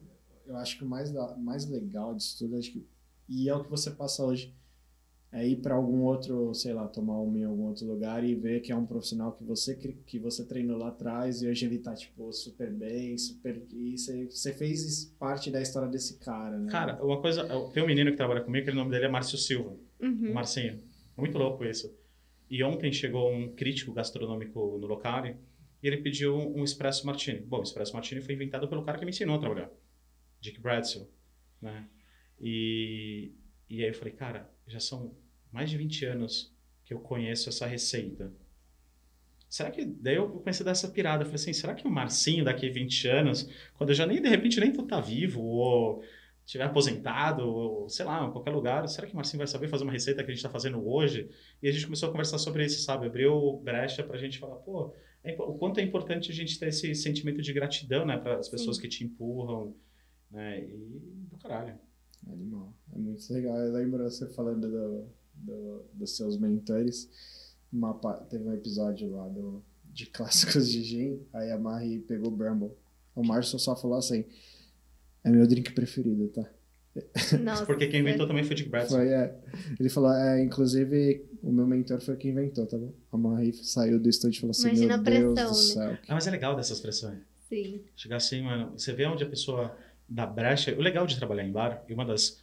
Se o bartender for muito aberto à humanidade, é, é legal você perceber como que as pessoas se comportam. O comportamento humano, ele é, ele é, ele é ao mesmo tempo muito tricky, né? Muito. Sim. Eu não sei falar em português, cara, sumiu a palavra. É, é que tricky é difícil a tradução, né? É. Mas é muito. Parece, é- é- parece que tá, tipo, se eu chegar na sua frente e eu prestar atenção em você, parece que eu tô te cantando. É mais ou menos isso, né? Tipo, É, eu não sei é eu não- muito astuto, assim, né? Muito perspicaz, talvez. Isso, mas sem dar a brecha de que, cara, tá tendo todo mundo, mas só porque você tá no balcão sendo mulher, não tô dando em cima de você, só tô Sim. prestando atenção na sua linguagem corporal. Entendeu? E, e, e para um homem também, e assim sucessivamente, porque, de uma certa forma, é, as pessoas confundem muita coisa, né? Sim. Principalmente Total, envolvido álcool. total. Envolvendo álcool, as pessoas confundem muito. Então tem esse lado que você tem que saber se comportar e como você. E tem um lado muito legal, porque quando você percebe como as pessoas vão se comportando quando elas chegam no bar e até o último coquetel, é, eu sempre fui apaixonado por isso. Sim. Até porque, assim, eu já vi muita confusão, mas o que eu mais vi foi muito bêbado legal. Muitas pessoas que compartilharam histórias incríveis, pessoas que se conheceram e casaram, sabe? Eu tenho muitas histórias legais de bar, assim. E, e acho que quando o bartender ele começa a perceber realmente o comportamento humano, ele também consegue se comunicar melhor com as pessoas. E sempre falo que o maior poder de comunicação do bartender uma, o maior poder do bartender é o poder de comunicação. O coquetel só é uma ferramenta de comunicação. Então, quando você lê a pessoa e você sabe que você pode fazer, jogar uma, uma isca, tipo clickbait, na pessoa, e a pessoa caiu, você fala assim, nossa, oportunidade de venda, deixar ela nervosa, mais confortável, sabe? Ou trazer uma, uma, uma história engraçada ou não, e assim vai embora. É muito doido, essa confusão é muito doida, porque eu, eu sigo essa linha de ser uma pessoa aberta a conversar e tal. Aí a japonesa até falou, mano, você é simpática com todo mundo, né? Até no local lá, a, a situação que aconteceu foi porque é, das meninas falou assim, nossa, que bonito seu drink, deixa eu tirar uma foto. Eu falei, não, tô, pega aqui. Ah, eu lembrei da situação, porque elas estavam tirando foto delas e apareceu o seu por trás, né? Isso, ah, foi isso. Aí ela deixa, eu falei, eu, eu falei, então, Causou intriga, né, mano? aí ela, Causou intriga. ela falou, mas por que que você... Eu falei, meu, não tem nada, é um drink aqui, ó, o drink que o Márcio fez, tá aqui, ó, gin tônica numa taça, toma, entendeu? Pega. É, agora. Ah, deu ruim, deu ruim. agora eu te dando razão, vou tirar, tirar a sua razão agora, mano. Não, mas, mas foi isso. E, e eu fiquei imaginando. Você já passou por alguma situação assim? Tava lá por esse seu jeito tal? Alguém, tipo, achou estranho e tal e quis, tipo, tirar uma coisa? Vários, vários. Eu contei. Vou contar uma que eu até contei no podcast da Cá. É, nessa ideia também, eu acho que o consumidor brasileiro, no qual eu não chamo de cliente, eu chamo de convidado, porque eu sou o anfitrião, ele se acha no direito só porque ele está pagando de fazer qualquer coisa. Uhum. E que as pessoas também atrás, e que a gente vem realmente numa evolução disso, que você parava atrás do bar por acaso. E aí você fica atrás do bar pra gente fazer uma caipirinha e serve, e aí você serve, você não recepciona. Então as pessoas elas já entram com pré-julgamento que você, quem está atrás do balcão é uma pessoa sem cultura, que não teve oportunidade de vida, que cara que é de uma classe cultural menor do que a sua, nem é social, tá? Classe cultural menor que a sua. E aí tinham duas meninas no bar do Subastor uma vez, lindas, gente boníssimas. E eu lembro que naquela noite que eu estava trabalhando no bar do Subastor era era o show do Justin Bieber em São Paulo, em algum lugar. E quem abriu o show foi o Cobra Starship, que é uma banda. E a, uma dos produtores da, do Cobra Starship era uma menina que tinha estudado comigo fora do Brasil.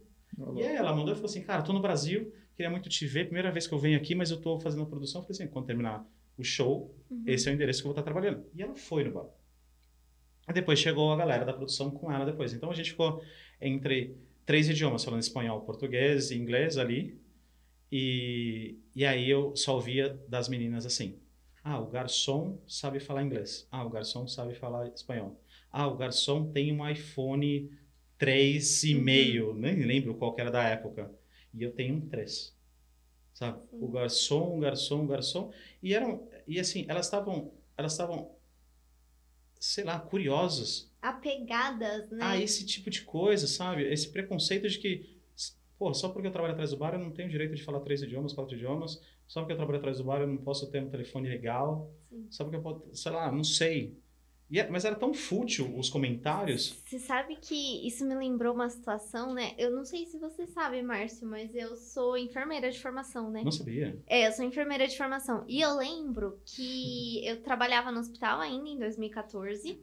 E eu entrei, é, tava a Copa do Mundo, era, acho que, calma gente, onde que... 14 é Brasil. É, Brasil, e daí a de 2018 ia ser na Rússia. Sim. E eu tinha umas amigas americanas que estavam aqui no Brasil e a gente tava com esses planos já. E na próxima Copa, vamos todo mundo pra Rússia, né? Todos juntos. E aí eu entrei no quarto de um paciente, ele tava assistindo o jogo. E aí eu falei, ai, que legal, né? A próxima Copa vai ser na Rússia. Eu tô combinando com umas amigas de ir. E era um grande hospital daqui de São Paulo, né? Público VIP, assim. E o paciente falou: Nossa, você acha que você, como enfermeira, vai ter como ir pra Rússia? É, o que, nós, é que nem o nosso É. ministro da Economia falou, né? que as pessoas estavam indo demais pra, Pra Disney, né? Disney, mano. é. E aí, não pode? Tipo, você não É, pode tipo, ter as de- coisas. É esse tipo de, de, assim, De mentalidade, de né? mentalidade muito louco. E aí eu achei muito ridículo. Daí eu não sei o que aconteceu, que a menina pediu pra tirar uma foto, daí eu brinquei assim, tirei uma foto delas, e aí eu falei assim, mas você pode tirar uma foto nossa? Ela falou assim, você é muito intrometida. Porque, só porque eu pedi pra trocar, e ela tirou uma foto nossa que eu tô com meus amigos. Daí eu falei assim, mano, você tá falando o quê? Você tem uma orelha maior que a outra. Mas eu falei no sentido não físico, porque ela tava sempre com o cabelo igual o seu, não dá pra ver a orelha da menina. Mas é que ela tava prestando atenção na conversa Aham. né? Eu tinha que falar ouvido, mas eu falei orelha. Naquela época eu tinha acabado de chegar no Brasil, eu misturava um monte de idioma na minha cabeça. E aí as meninas pagaram a conta e foram embora. E eu não achei ofensivo de forma alguma naquele momento. Depois, sim, lógico, você vai melhorando. Aprendi, errei e fui melhorando. Mas eu falei simplesmente pelo fato de que ela estava ouvindo a conversa alheia. E falando que o garçom tinha telefone, que o garçom era isso, que o garçom era aquilo, que o garçom falava três idiomas, o caralho é quatro. Bom, final da noite, vou no banheiro e tá a dona Maria que limpa os banheiros, tal, certinho. Eu falei assim, e aí tia, beleza? Como foi a noite? Ela falou assim, Mércio, hoje foi incrivelmente engraçado. Eu falei, aconteceu alguma coisa? Daí Ela falou assim, nossa, tinha uma menina linda, que vinha com outra menina linda, vinha aqui, tirava o cabelo assim e perguntava pra amiga se ela tinha orelha maior que a outra. Aí, sem querer, eu mexi com ali, não sei qual autoestima dela, Sim. sabe? E o que não foi a intenção, não foi nada, peço até desculpa se você ouvir, se você Se você é a aprendi, perdão, né? Mas eu queria falar do ouvido, no, falei, no final falei orelha. Mas é, teve uma outra história também, eu nem morava no Brasil, com Moisés, que foi Ah. parceiro do Mário. É, são parceiros ainda, né? O Moisés mora em Foz do Iguaçu. Agora. é, eles não são mais parceiros comerciais em si, eles eram, né? Teve uma época, mas hoje são parceiraços, mas é sempre dar os cursos na bartender e tudo Bom, mais. eu vim, o Moisés eu conheci nesse treinamento de 2004. Uhum. Lá atrás, primeira vez que eu vim no Brasil, que eu falei, não dá pra ficar no Brasil. E aí, a partir de 2006, eu comecei a vir passar férias no Brasil. E em 2007, não, 2006, perdão, o Moisés falou assim, Márcio, pô, ele era chefe de bar de um bar incrível em, em São Bernardo. Ele falou assim, eu falei assim, pô, Moisés, o que você tá fazendo? Ele falou assim, cara, eu tô abrindo bar, tá, não sei do que, você não quer vir trabalhar com a gente hoje à noite? Tem um evento, vou precisar de uma mão aqui.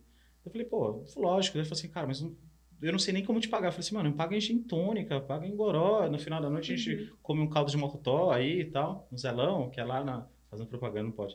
Lá, Não, pode, só- pode, falar. em, São Bernardo e tal, não sei do que, e a gente bate um papo. Daí fui. Cara, no final, era uma festa de final de ano de uma academia. Cara, homens lindos, mulheres lindas, todos marombados, ali, e tinha um cara que destoava do meio. Tinha um cara que destoava. Aí eu saí pra jantar, quando eu voltei, o Moisés estava nervoso. Cara, acho que a pessoa, a única pessoa que viu Moisés nervoso na vida, acho que o Mari, as duas pessoas, Ah, Mari acho e eu. você e ele, porque é, eu não imagino. E aí ele falava assim, Márcio, tira esse cara da minha frente, por favor. Eu não aguento mais atender esse cara. Eu falei assim, tá bom. Eu falei, e aí, brother, tal, como que você tá? Daí Ele falou assim, meu, eu quero meu, minha vodka com energético. Eu falei assim, tá bom. Eu falei- Daí o Moisés falou assim, dá o quanto ele quiser, porque ele tá reclamando do choro. Eu falei assim, ah, então faz o seguinte, ó. Tirei todo o gelo do copo, coloquei o copo vazio. E falei, existe uma técnica chamada free pouring, né, que eu Uhum. treinei muito na minha vida. Que você sabe quando tá caindo sem precisar Sim. fechei o olho, peguei a garrafa e comecei a fazer free pouring. E eu falei assim, ó, quando você achar que tá bom, eu paro e tá- eu corto aqui a linha da bebida e você pega o copo cheio da forma que você quiser. Uhum. Só que, como técnica, você não serve a bebida até a boca, porque se o cara sai, cara, vai bater, alguém esbarra, Sim. cai, suja ele, suja a pessoa, então você evita por higiene, por várias coisas. Aí, quando ele, ele não falava nada, quando eu vi que tava, meu, faltando um dedo pra encher, eu cortei e falei assim, ó, tá aqui seu copo cheio. Meu, era um copo cheio de vodka, sem gelo, sem nada, e o energético dele do lado, que era o que as pessoas bebiam naquela época. Nada contra, tá? Aí, tem muita gente que bebe hoje, não tem nada contra. É. Eu, particularmente, o cara falou assim, eu quero choro. Eu falei assim, então faz o seguinte, dá um gole, eu te dou um choro. Eu falei assim, não, eu quero choro agora. Aí eu falei assim, ah, mas tem algum sentido? Porque se alguém esbarrar em você, você vai perder, tal, não sei do que, isso, aquilo, tal. Aí ele pegou e falou assim, me dá um choro agora, seu sem cultura. Ah, daí eu comecei a falar com ele inglês, espanhol e e aí eu, ele ficou olhando assim pra mim, daí eu parei e falei assim, olha, deixa eu explicar uma coisa, que eu eu vou ter que traduzir pra você, porque você me chama sem cultura. Eu tô falando, já que eu sou uma pessoa sem cultura, você tem que falar pelo menos cinco idiomas fluentes, porque eu falo quatro. Naquela época eu falava quatro. Hoje eu falo três e meio, mais ou menos. Aí ele falou, ficou olhando e falou assim: Você fala cinco idiomas? Eu falo quatro. Mas sabe por que você está querendo chamar atenção, pedindo um choro para um bartender sem cultura que vai morrer atrás do balcão? Porque ele tinha falado que ia morrer atrás do balcão. Daí eu falei assim: Por quê? Eu falei: Meu, que você é zoado. Olha quanta gente linda, maravilhosa aí, ó, ninguém tá prestando atenção em você, brother. Você tá fazendo esse showzinho para as pessoas prestarem atenção. Eu era muito folgado. Eu era muito folgado. Mas o cara, tipo, era dois metros de altura. Muito Uhum. grande. Mano, a palma da mão do cara era tipo, mano, o meu rosto inteiro, tá ligado? Sem barba, sem esses 10 centímetros de barba, sem nada. Aí, cara, ele deu um tapão no balcão. Pau! Aí eu falei assim: Ah, já que você é folgado também, você vai beber. Eu peguei o copo inteiro de vodka, joguei na pia, peguei um dosador, coloquei no dosador e falei assim: Ó, agora você vai beber sem choro. Aí o cara pulou pra cima do balcão pra me pegar. Aí nisso já veio segurança, já tirou o cara, já colocou na rua. Ah, o cara perdeu a festa, né? Sim. Mas eu acho, eu acho chato chegar nesse ponto. Ah, uma conversa mais legal ainda. Chegou um cara no último bar que eu era dono, falou assim: Ei, ei. Aí eu cheguei no cara, eu falei: Oi, oi. Ele falou: O que você tá fazendo? Eu falei assim: Falando o mesmo idioma que você. Aí ele, pô, me desculpa. Eu falei: Pô, mano, tô brincando com você, perdão, tá ligado? Ainda sou meio folgado. Ah, mas o cara perde o rebolado, né? Porque uma coisa no episódio que o Mário veio, que a gente quis mostrar pra galera, e até por trabalhar com a IB, eu tento mostrar pra todo mundo, é que não é porque a pessoa é garçom, é bartender, é faxineiro e tal, que ele não é uma pessoa, em primeiro Uhum. lugar. Então você tem que tratar todo mundo direito, da, de forma como você gostaria de ser tratado, e e essa pessoa, ela tá ali, às vezes porque ela quer muito, porque é uma profissão muito boa. E as o Brasil ainda não valoriza isso, entendeu? É, é que a gente tá no Brasil, mas muitos países não valorizam. E, e Márcio, conta pra gente a história da Jill Kill. Como que foi isso? Cara, é assim, eu preciso falar que, cara, eu e a minha equipe Uhum. conseguimos fazer um feito que foi colocar um, o único bar até hoje entre os 50 melhores bares do mundo. Numa posição com 15º. Parabéns. Cara, parabéns pra eles. Assim, pessoas incríveis trabalharam comigo e algumas dessas pessoas seguem trabalhando comigo. Assim, pessoas incríveis, não foram profissionais incríveis. Profissionais, eles são, pra mim, os melhores que, se- que eu pude ter a oportunidade de trabalhar. Uhum. porque eu aprendi muito com eles no Brasil, né? E também pude aprender com eles fora, porque o pessoal fala assim, cara, como foi receber o prêmio de 15º melhor bar do mundo? Cara, lá foi incrível, porque tava no comecinho de uma união latino-americana.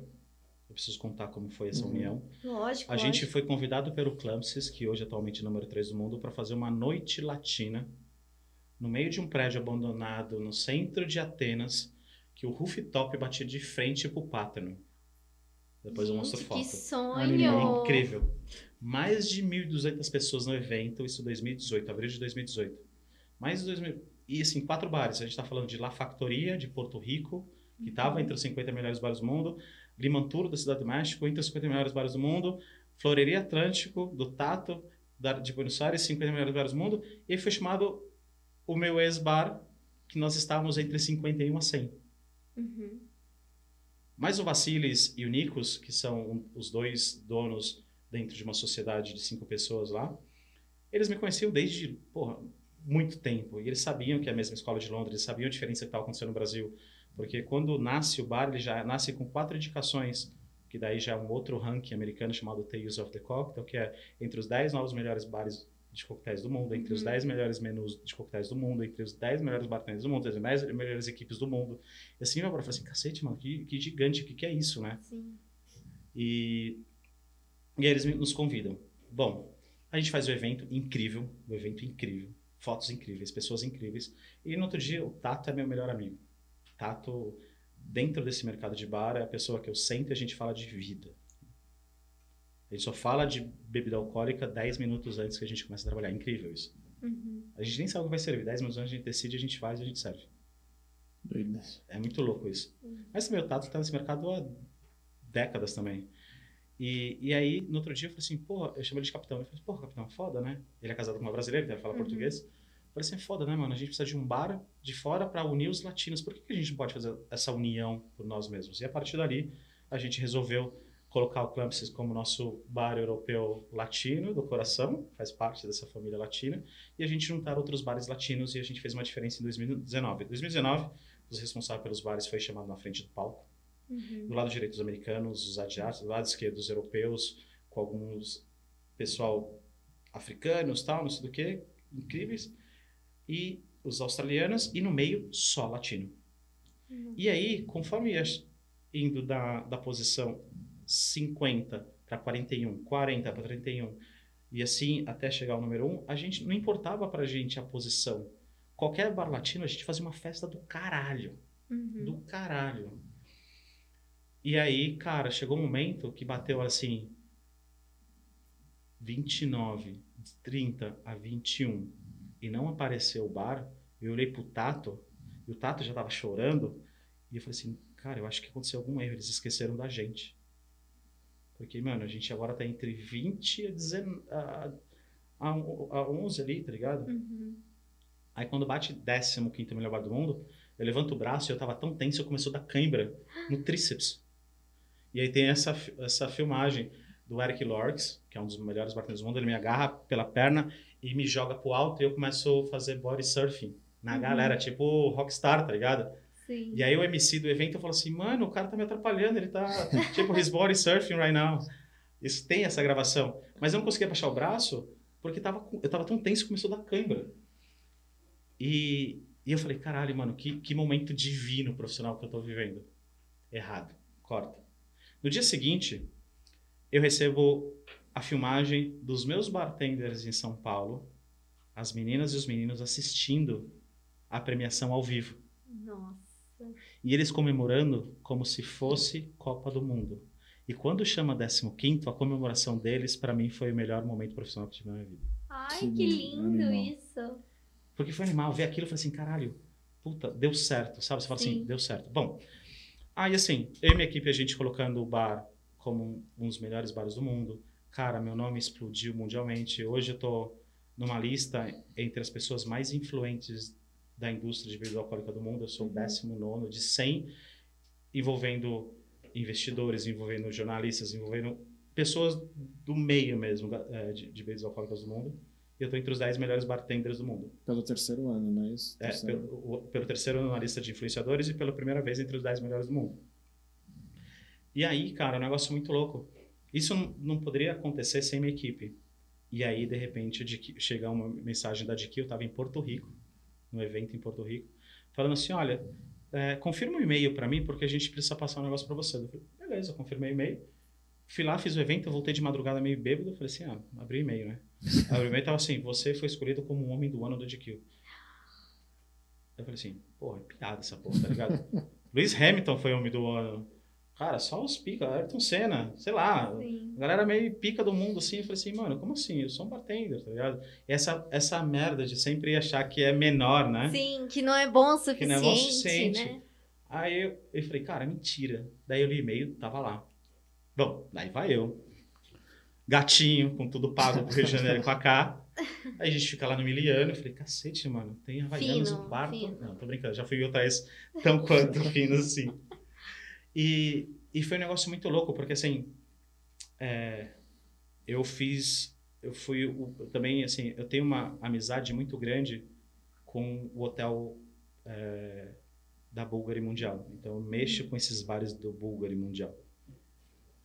E é um negócio muito louco, né? Porque eu falei assim, cacete, mano, eu tô entrando num nível de lifestyle muito foda. Muito foda. Eu não tinha percebido isso. Até vir esse, essa premiação, esse reconhecimento. Não é premiação, é um reconhecimento. E aí eu vou no palco lá, receber o prêmio, vem o Fábio Porchat, assim, porque ele ganha também é do ano. Ele tinha, ele tinha, o Porta do Fundo tinha acabado de fazer aquele. A primeiro ano de que eles fazem é, especial de final de ano, que foi totalmente. As pessoas é, criticaram muito, mas foi animal. Uhum. E foi super engraçado, porque eu não tinha visto o festival. E eu fui vendo fui, o especial, e fui vendo o especial no avião indo para o Rio de Janeiro. Bom, chega lá, aí vai no Copacabana Palace, tudo bonitinho. su- Subo no, no palco, daí, desculpa, daí Chapeuzinho. chapeuzinho bonito, né? De terno, gravata, Uhum. né?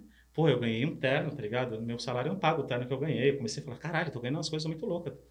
Sem zoeira. Eu falei assim, mano, Eu fui experimentar a roupa numa loja que era para ser meio que emprestada, de repente, ah, você é o homem do ano, é um presente para você. Eu falei, porra, que legal, né, meu artista? Deve ser legal ser artista, né? Não gasta um centavo. Meu, você ganha muito bem, você não gasta um centavo. É, É, é animal. tu pode poupar tudo. é animal, tá ligado? Pô, jogador de futebol, imagina, fica imaginando essa galera que tem, meu, milhões de seguidores no Instagram. Bom, chego lá, subo, agradeço, peço um bênção para Fábio Porchat, porque ele era o Jesus, né, no especial. Assim, bênção, pai. Daí vou lá e falo, na verdade, que assim, é, uma das coisas bem legais que acontece é que eu tive a sorte de ser abençoado de poder ter trabalhado com um grupo de pessoas especiais que se abriram a- aos treinamentos de cultura interna. E que, pô, se funcionou para 12 pessoas, por que não pode funcionar para uma comunidade? Dessa comunidade para outras comunidades, para uma cidade, para um estado, para todos os estados e ser exemplo de inclusão social através de uma profissão chamada bartender. E é assim que eu penso. Expandir cada vez mais, né? A escalabilidade de, de coisas boas, né? Total. E, pô, eu nem tinha feito o speech, né? Nem tinha escrito nada. Eu falei, cara, eu vou prestar atenção no que as pessoas falam, daí eu puxo. Daí também eu tava lá o Condzilla. O cara falou umas coisinhas, eu puxei umas falas Condzilla. Tinha outra, outra. Eu falei, porra, mas se eu tivesse melhores seguidores que o Condzilla. Daí, pô, simplesmente eu deslanchei, trocando ideia, como se fosse um balcão de bar ali pra mim. Animal. animal. É, sei lá, ouvir isso é muito louco pra mim. É tipo um negócio que vai muito do que eu quero pra minha vida no sentido de relacionamento, sabe? De tentar fazer bem pros próximos, pros outros, porque eu entendo que, tipo, eu vou ficar bem, entendeu? E sem nada em troca, sabe? Só por causa, tipo. Total. Então, é muito louco, assim. É... Cara, assim, eu sou muito agradecido. Realmente, assim, eu sou muito agradecido pela oportunidade que eu tive. Eu acho que vai vir outras oportunidades. Lógico, não é a meta abrir um boteco para estar em lista, não é a meta para fazer melhor. A meta não é. A meta é realmente poder dar continuidade a esse trabalho que eu tive que interromper vendendo meu bar. Uhum. Sabe? É isso. Se vier outros reconhecimentos, pô, a gente vai receber de bom grato, rindo, mas acho que uma- o melhor reconhecimento que eu tenho hoje, eu tenho bartenders que trabalham comigo há mais de 10 anos e vejo como eles se tornaram melhores cidadãos, melhores pais, melhores filhos, melhores maridos, sabe? E estão aí trabalhando como bartenders, sabe? E são pessoas super sensíveis de outras profissões, são músicos, são enfermeiros, advogados, que escolheram largar a profissão que de repente não se encaixaram, Não fazia sentido. não fazia sentido, para trabalhar com pessoas desenvolvendo coquetéis, desenvolvendo a comunicação através de, comunica de coquetéis. Que demais. Animal. Animal. Muito doido isso. Muito louco. É Mas é animal. Sabe, sabe uma das coisas muito loucas? É que eu sou o único bartender do mundo que é de menor de... E eu uso disso, mano. Quando eu viajo, eu falei, porra, mano, para. E é muito legal, porque assim, cara, tem países que. Cada país que eu viajo tem uma forma de recepção diferente. Mas muitos países se prendem a isso. Não, quando eu falo países, são as pessoas que, no qual me convidam para chegar lá e falar assim: caralho, mano, você é o único cara que faz isso, o que você faz especial? Ah, sei lá, eu, porra, compartilho humanidade com pessoas. Não, 100%. Eu acho que eu, particularmente, eu vi isso, né? Comecei a ver isso no Bar Aberto, porque eu lembro muito do, do primeiro dia de gravação e a galera tensa, assim. Aí o Márcio falou assim: "Ô, vocês não sabem sorrir, não? ele falou: vocês estão tão preocupados e tal. Então ele, ele quebrou um gelo Sim. que a galera, tipo. Não deslanchou muito, mas tipo, ficou É, tranquilo. eu, eu cheguei e falei assim, cara, vocês não sabem sorrir, mano? Aqui é o momento de vocês se divertirem, ponto. É. É o momento de vocês se divertirem. E eu falo pros bartenders, eu tava falando isso pros meninos ontem, né? É, e ontem, pri- principalmente a mensagem de estar com ele atrás dos bares, porque assim, o Harry tá comigo. É a segunda vez que o Harry trabalha comigo, mas ele já tinha feito extra no meu bar antigo com, com a minha equipe, com meus braços direitos. Uhum. Mas ele vem de um bar da Praia Grande, no qual eu ajudei a abrir porque é um bar de um amigo meu. E ele foi treinado por uma bartender que eu amei trabalhar com ela durante anos e ela só saiu da equipe porque ela foi morar na praia, Uhum. né? E, e aí, cara, ele chega e fala assim: Puxa, mano, todo mundo fala trabalhando com o Márcio. Não, não, eu trabalho com a equipe dele, eu não trabalho com ele. E aí ele teve a oportunidade de trabalhar duas vezes comigo. E tem o Marcinho, que é o Márcio Silva Júnior. E eu tava falando, a mensagem principal era, cara, a postura de vocês é importante. Sim. Então, assim, de uma certa forma, socialmente falando, quando você é muito oprimido, naturalmente seu ombro vem um pouquinho mais para frente e você olha a diagonal baixa. Eu, como é, um anfitrião, primeira coisa, eu abro o peito e te abraço, mano. Olho no seu olho. Então, assim, tudo que vocês forem fazer, é, presta atenção, porque pô, vocês estão trabalhando comigo. E o que eu mais peço é uma postura profissional atrás do bar. Pode rir, pode se divertir, pode fazer o que você quiser. Mas as pessoas têm que ler vocês e falar assim, cara, eu sinto confiança de beber aqui. Sim. Sabe, É, pessoa? O Jordan Peterson, no livro 12 Regras para a Vida, a primeira regra é com relação à postura. E aí ele usa o exemplo da lagosta, porque a lagosta, quando ela vai entrar numa briga com uma outra lagosta, a primeira coisa que ela faz é arrumar a postura. Então ele fala que né, quanto mais forte o ser humano, mais a gente tem que andar com a postura ereta para Total. realmente, né, impor a sua mensagem, mostrar o que, que você quer falar, ter atitude e tudo mais. É, e as pessoas falam isso pra mim quando me perguntam sobre concorrência, se eu não me importo com concorrência. Na verdade, eu não enxergo concorrência. Sim. Porque é tanta oportunidade que tem no mercado de trabalho para todas as pessoas, todos os gêneros, todas as crenças, que, cara, a concorrência que você tem é com você mesmo todos os dias. Né? De Exato. melhorar, de, de se portar melhor, de melhorar a sua é, eloquência e, e aprender, fazer o melhor coquetel, compartilhar e assim vai embora. Eu falo isso que eu, eu fui ensinado desde pequeno pelo meu pai que eu tinha que ser o melhor, competir, futebol e tal. E hoje eu sou uma vibe assim, eu sou 0% competição. Porque eu entendo que assim, eu não preciso competir com você. Aquela frase do, do topo da montanha, real, não tem espaço só para um, tem espaço para um monte. Então, para que, que eu vou. Lógico, se eu entrei numa competição, na teoria, para ganhar o prêmio, mas na vida, assim, não, não é uma competição, não é um game, entendeu? É, então, mas na vida também, mesmo sendo um game, você não vai agradar todo mundo. Não vai. Aí no final eu sempre falo que é uma, uma perda de tempo das pessoas porque perderam de conhecer uma pessoa gente boa, tá ligado? Com certeza. É isso. É isso, assim. Mas, mas aqui, esse do topo da montanha, cara, e é uma frase de Margaret Thatcher, né? Que ela fala que no, no topo da montanha não é um cume, não é uma ponta que cabe uma pessoa. Na verdade, é uma planície que cabe milhares de pessoas. Você E as pessoas estão subindo e estão descendo e, e tá tudo certo, né? Total, total. E aí tem uma coisa muito engraçada, né? A gente tá falando de erros, essas coisas todas. Quando você tá lá em cima, as pessoas, elas não se permitem errar novamente porque ela tem medo daquilo que as pessoas vão falar se elas baixarem. Sim. Cara, e eu a todo momento tô me colocando na prova. Cara, isso não, isso é uma coisa minha. E assim, quando eu entro numa piração e isso gera muita discussão até mesmo dentro do meu relacionamento, que eu sou muito introspectivo quando eu começo a pensar nas coisas, porque eu vou num buraco tão fundo mexer com coisas para transmutar situações para um momento melhor. E às vezes isso pode demorar dias, pode demorar horas, pode demorar um segundo e assim vai embora. E, e é muito louco, né? Porque é uma forma também de me autocriticar, me autoanalisar, de ver onde eu posso melhorar, porque eu sou falho também. Sim. Claro. Então, vai que vai, vida louca, dois pés no peito, caindo de telecat. Não, com certeza. E, e Márcio, quais que você vê que são seus maiores desafios daqui pra frente nos seus novos projetos? Cara, desafio.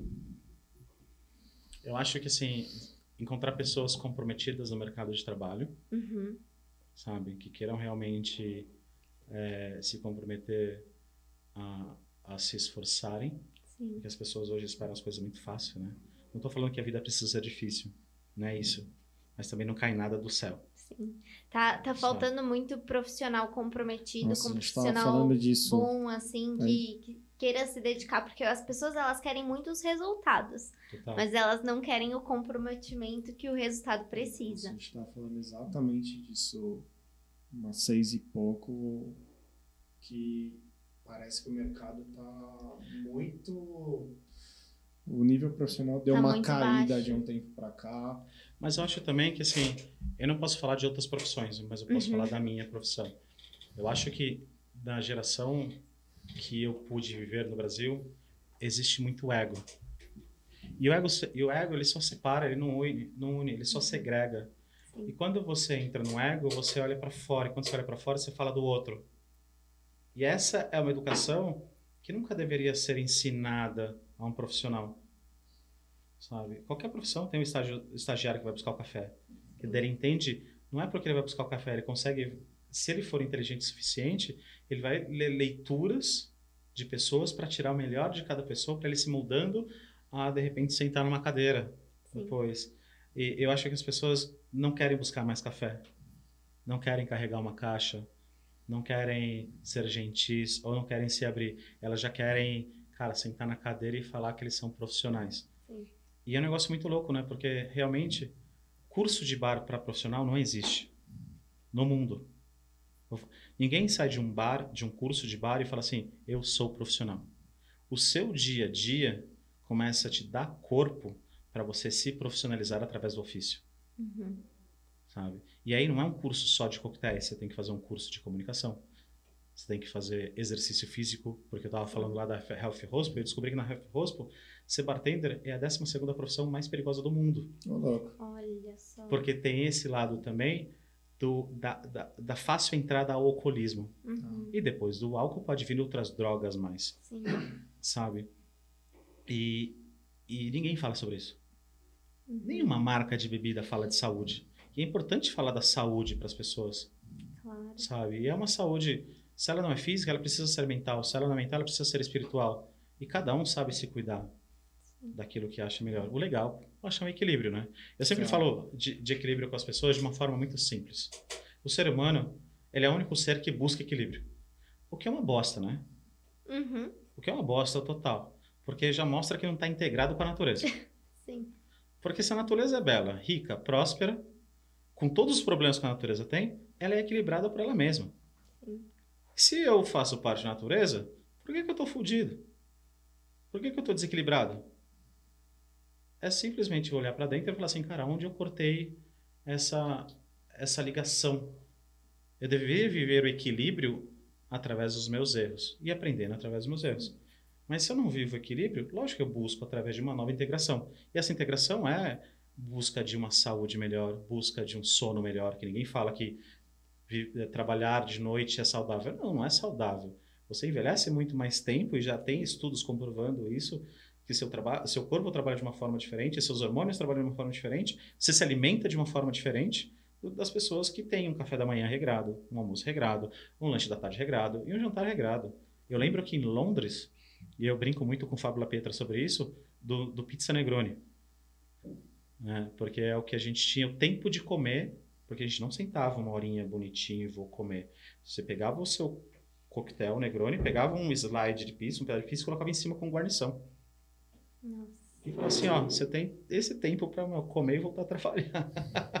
então você pegava um pedaço de pizza, tomava o Negroni por cima, é, quem bebia álcool, quem não bebia tomava uma água, um refrigerante, um suco, alguma coisa, e era o tempo que tinha. Então assim, cara, você de uma certa forma ganha obesidade, ganha pressão alta, ganha colesterol, ganha várias situações que se você não estiver atento ao seu corpo, você fica doente mais rápido, é propício a ter um AVC mais rápido, é propício a ter, abrir outro espaço para outras doenças, porque ninguém nasce.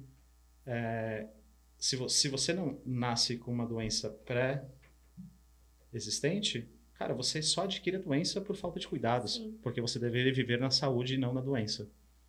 né? Então, é, são pontos importantes que precisam ser falados dentro do nosso mercado de uma forma consciente. É muito legal fazer a festinha do shot, pô, legal, shot, shot, shot, mas como uma comemoração, não como uma Uhum. desculpa para ficar embriagado e fazer merda na, na profissão, sabe? Sim, não como uma fuga, né? Não como uma fuga. Mas é isso, mas é, é que, assim, na, na geração que eu vejo, muitas das pessoas, lógico, tem suas exceções, tem excelentes profissionais, muitas pessoas não têm essa consciência da saúde. Sim. E também não sabe falar não, sabe? Porque no final, quando você sobrevive por muito tempo na sua vida, mano, não é nem culpa sua se você não sabe viver. Exato. E daí é um problema social, educacional, que não tem nada a ver com bar, tem a ver com o nosso país, Uhum. com a nossa existência como Brasil, como América Latina e outros países que sofreram grandes opressões e ainda sofrem opressões, né? Com certeza. Loucura. Muito. É, bom. Papo de bar doido, né? É, Vamos falar de goró! é o que a gente fala. É, bom, todos esses episódios, isso aqui é o décimo, décimo primeiro episódio. É o décimo, é o décimo episódio. Eu perdi Se fosse décimo- fosse o décimo primeiro, eu ia falar assim, então o número da sorte, eu gosto do 11. Ele é o décimo episódio. E todas as conversas trouxeram várias reflexões de diversas áreas, de diversos comentários que é o que a galera, a galera fala, ah, mas quando foi o episódio do Mar... Mas se eu falar de bar, de bartender, o que, que tem a ver com carreira? Meu, tem muito. Ah, vai trazer um jogador de futebol. O jogador de futebol é fácil. Não é fácil. Então você Pô, mano, é mostra. que o cara precisou, né, cara, Sim. de doação da vida dele pra estar ali. para estar ali. e- Então, assim, é, isso que tá muito legal, sabe? Essa experiência de passar pra galera. Tudo isso a gente sabe que para em alguém faz pensar e falar assim, meu, tá aí, é uma chavinha, sabe? Sempre tem alguma palavra, alguma coisa que, que vai fazer a mudança para alguém e que vai fazer, vai causar, a gente quer causar um, uma, uma troquinha de chavinha, Choque, né, é, galera? um choquinho, porque e aí o propósito meio que tá cumprido, sabe? Pô, eu fico feliz, feliz de fazer parte disso também. Sim, com certeza. Acho que a, a sua história é incrível, assim. E, e o que a gente sempre fala, né? São profissões diferentes, mas a gente vê que existem desafios, existem oportunidades em todas elas. Então, as pessoas muitas vezes elas pensam: ai, a minha profissão é mais difícil, ai, a minha, o meu mercado tá saturado. Gente, tem oportunidade para todo Bom, mundo, mas vou né? puxar, puxar um gancho do que você tá falando, que é assim, né? Você falou, quais os desafios? Ah, mano, me segue aí, ó, Márcio JS, porque eu quero pra influência. Bartender não tá dando certo. E é muito louco. Tô Não, brincando. cê- mas você vai deixar o seu jabá, suas redes sociais. Segue aí, galera, segue aí, mano. Não, Mas é muito louco, você tem 20 mil seguidores, né? E a gente fala assim, pô, Pra gente, Não. 20 mil Não, pra seguidores gente é é, muito. Eu nem sei o valor assim. disso, sabia? Eu juro que, assim, é tudo tão novo. É que, assim, também eu tenho Instagram desde quando é Instagram de 2012. Uhum. Assim, Instagram não era nada naquele momento, né? Nem era da face, do Facebook, nem sei se era do Facebook. Eu não, eu não sou muito ligado, porque assim, cara, é, eu sei a responsabilidade que eu tenho da informação que eu tenho que passar ali. Uhum. Eu me comunico da forma que eu sou nas minhas redes sociais. Eu não fico, não gosto de ficar babando ovo, eu não gosto de fazer publicidade. Não é que eu não gosto. Primeiro que assim, cara, eu não vivo disso. Respeito todas as pessoas que vivem disso. E eu Uhum. ainda bato palma para as pessoas que escolhem a publicidade que quer fazer por acreditar em produtos, Sim. sabe? E, cara, eu vi, acho que um podcast, que eu não lembro quanto, da Maria Bop, que ela, a blogueirinha do fim do mundo, Uhum. que ela fala assim, cara, é, pô, eu não aceitei esses 200 mil porque eu não acredito no produto. Eu falei, caralho, que animal. Assim, a posição é animal, sabe? Rafinha, não foi que ela falou Puta, eu não lembro, Acho cara. que foi pro Rafinha Bastos. Que aí o Rafinha ficou assim, mas somos doa o dinheiro. Ele falou assim, doa. Doa o dinheiro. é. É, então, mas ele também, ele chega pra ela e ele fala isso, que é uma forma muito legal de se pensar, né? De falar, porra, de repente eu podia doar mesmo essa grana pra pessoas que precisariam. Eu não sei, mas É ela não acredita. sobre a sua imagem É. tá atrelada com uma coisa que você não acredita. Total. Então, assim, como eu não vivo disso, eu não sei o peso disso, tá? Sim. Realmente eu não sei. Hoje o que eu faço realmente é uma publicidade pro bar aberto, porque Uhum. eu sou um dos apresentadores e eu tenho ali umas entregas a fazer, porque é interessante também falar do programa nas minhas redes Uhum. sociais. Claro. Mas, mas é muito louco, né? Esse lance de viver de publicidade. É uma coisa que, que eu não me vejo fazendo, não porque eu não faria, é porque realmente eu sou de pessoas. Sim. Eu sou disso, de olhar no olho e bater papo. Pô, eu sofri pra caralho. Nas mentorias que eu fiz foram incríveis durante a pandemia para essas pessoas ao redor do mundo. Cara, mas faltava algo, sabe? Você Sim. passava uma mensagem, você aprendia com outras mensagens, e, e- mas faltava. Cara, eu sou do aperto de mão, eu sou do abraço, eu sou do beijo no rosto, é, eu sou disso, sabe? Sim. Eu sou do cara que fala assim, cara, eu preciso misturar essa água com essa caneca que eu vou servir nesse copo, e eu preciso colocar a mão, eu sou do, do Uhum. tato, sabe? E, e- e ficar muito tempo preso, é, primeiro que assim, bem real, né, cara? você coloca ali o que te interessa, mas você não coloca realmente o que você vive 100%. É lógico. Né? Tem um outro, quem falou isso foi, cara, foi um treinador de um de um time de futebol que eu não lembro agora, mas é um, foi um jogador famoso nos anos 2000, 90, que ele fala assim, cara, para quem entrar no Twitter, isso é um mundo de mentira. Ah, e quem fala isso também é David Chappelle, num especial dele. Ele fala assim, cara, para que eu vou ligar nisso aí que é um mundo de mentira? As pessoas que falam dessa mensagem precisam entender o que elas estão se comunicando. É bom ler tu, tudo para você saber se posicionar. E para ele também, na, no ofício dele, de fazer piada sobre aquilo. Uhum. Sabe? Porque é muito legal, né? Você ver o mundo lindo, melo e maravilhoso. Mas aí tem aquele. Até viralizou um tempo atrás esse negócio, mas e aí? Como você tá fora do Como Instagram? você tá fora do Como Instagram, você tá fora sabe? do Instagram, sim, sim. Então eu, eu, eu gosto desse fora do Instagram, eu gosto desse lance, lance pessoas, eu gosto de ver sorrisos. Cara, é, eu acabei de escrever uma matéria para Drinks International de Londres, contando um pouco da minha história, que eu resumi para vocês aqui também, eu resumi para eles. Uma matéria que sai na. Deu só 25 páginas do jornal? Não, não, não, deu três páginas só vem. Mas assim, ela sai agora na. A spoiler também sai na edição dos 50 melhores bares do mundo, duas páginas minhas Que Que legal. sabe? E é, uma revi é a revista mais conceituada do mundo. E, e, assim, eu só escrevo essa matéria porque eu entro em contato com, com o dono, o editor, falando que eu tinha decidido ficar no Brasil. Daí ele falou assim, mano, você vai ter que contar essa história. Porque ele sabia das propostas que eu estava recebendo fora. Né? E como na época do meu ex-bar, eu nunca tive assessoria de imprensa, nunca tive agência de PR, eu fui minha assessoria de imprensa, eu fui meu PR no mundo inteiro, em todas as mídias gastronômicas do Brasil. Então aprendi também a falar com jornalistas, como chegar no jornalista, saber se tem interesse por uma por um vazamento, por um dado, por um spoiler, alguma coisa assim. E lá, no começo da minha história, deixa eu pegar aqui. Calma, eu falo o seguinte, tem que traduzir o meu péssimo inglês em português. Eu passo para ele aqui. Uh, Hamish. Hamish Smith. Vamos tá aqui falando. Cadê o? Fechei. Ó, para você ver que é real. Tá aqui, Uhum. escrita, bonitinho. No segundo parágrafo, eu falo o seguinte para ele. Falei assim, cara, eu sempre estava nos pomares da fazenda onde eu cresci, experimentando novos sabores. Tudo era muito fresco.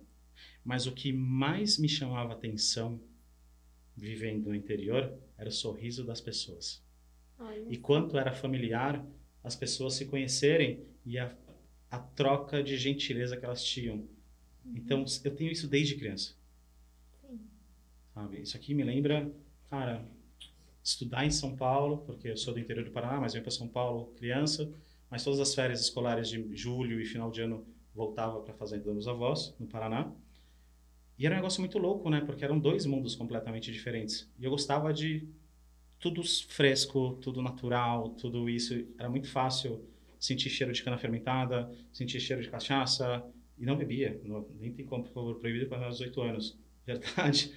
Mas, é, e diferente de qualquer coisa, o humano sempre esteve ligado na minha vida desde criança, sem eu mesmo perceber que eu ia trabalhar dessa forma. E aí eu termino depois de, acho que 20 e poucas páginas, não, três páginas. De alguns tantos parágrafos. Eu termino e falo assim, mas você lembra do começo da minha história? O que me chamava mais a atenção era o sorriso das pessoas. Então, eu ficando no Brasil, eu tenho a oportunidade de fazer outras pessoas sorrirem também. Que demais. Nossa, então, é, excelente. é o maior desafio esse, é criar algo onde, não sei, possa agregar que seja um sorriso em alguém para as pessoas se sentirem modificadas para algo melhor na vida delas, sabendo de toda a merda que a gente vive. Não quero rejeitar isso e também não é aquele negócio good vibes, o cara, nada É, disso. não é abraçar a árvore, Não, né? não, não, Coisa- Respeito todos que fazem Sim. isso. Nada contra também, pelo amor de Deus. Não me cancelem.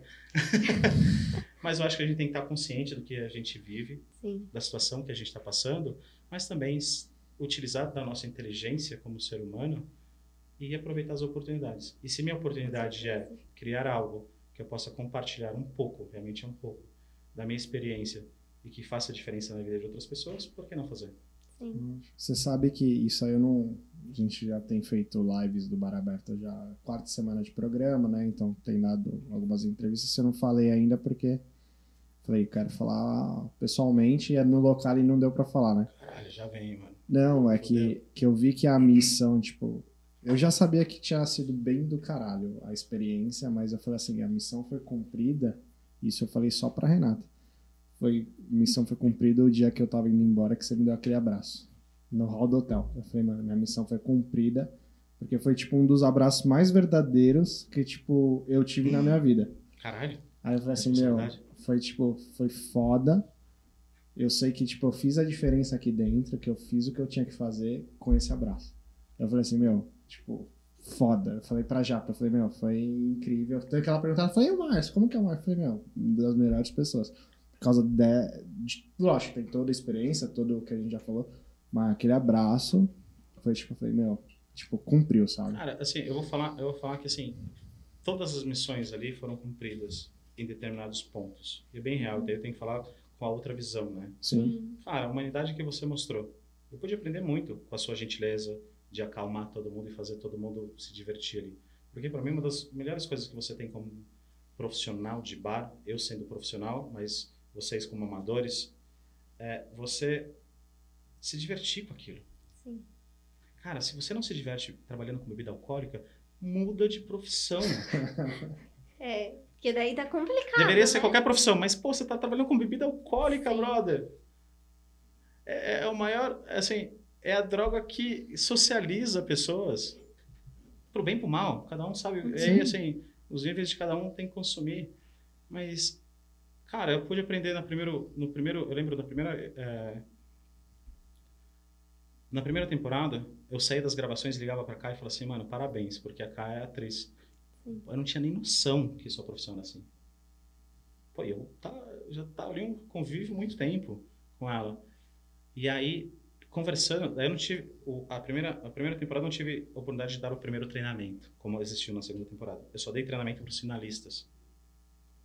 E, e assim, nível de humanidade, conhecer a história do Cláudio, Uhum. sabe? Conhecer a história do, do Mussum Alave, sabe? Do Leandro. Conhecer a história de todos os outros ali e cada um na sua resistência política, social.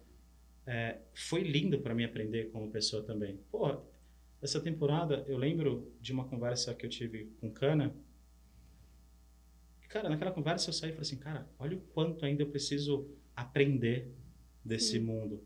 Quando eu preciso aprender a me comunicar melhor. Porque respeitar o respeito, eu só não sei me comunicar. Uhum. Então eu preciso aprender a me comunicar melhor.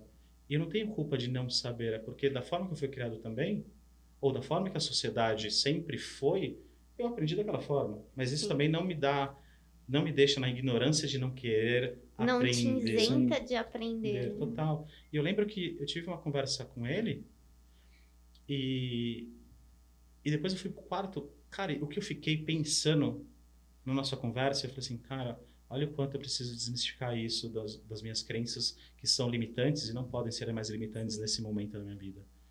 Sabe? Eu aprendi pra cacete. Aprendi com você, aprendi com o Liu. Quer dizer, o Liu eu aprendi que eu preciso falar para ele respirar todo momento.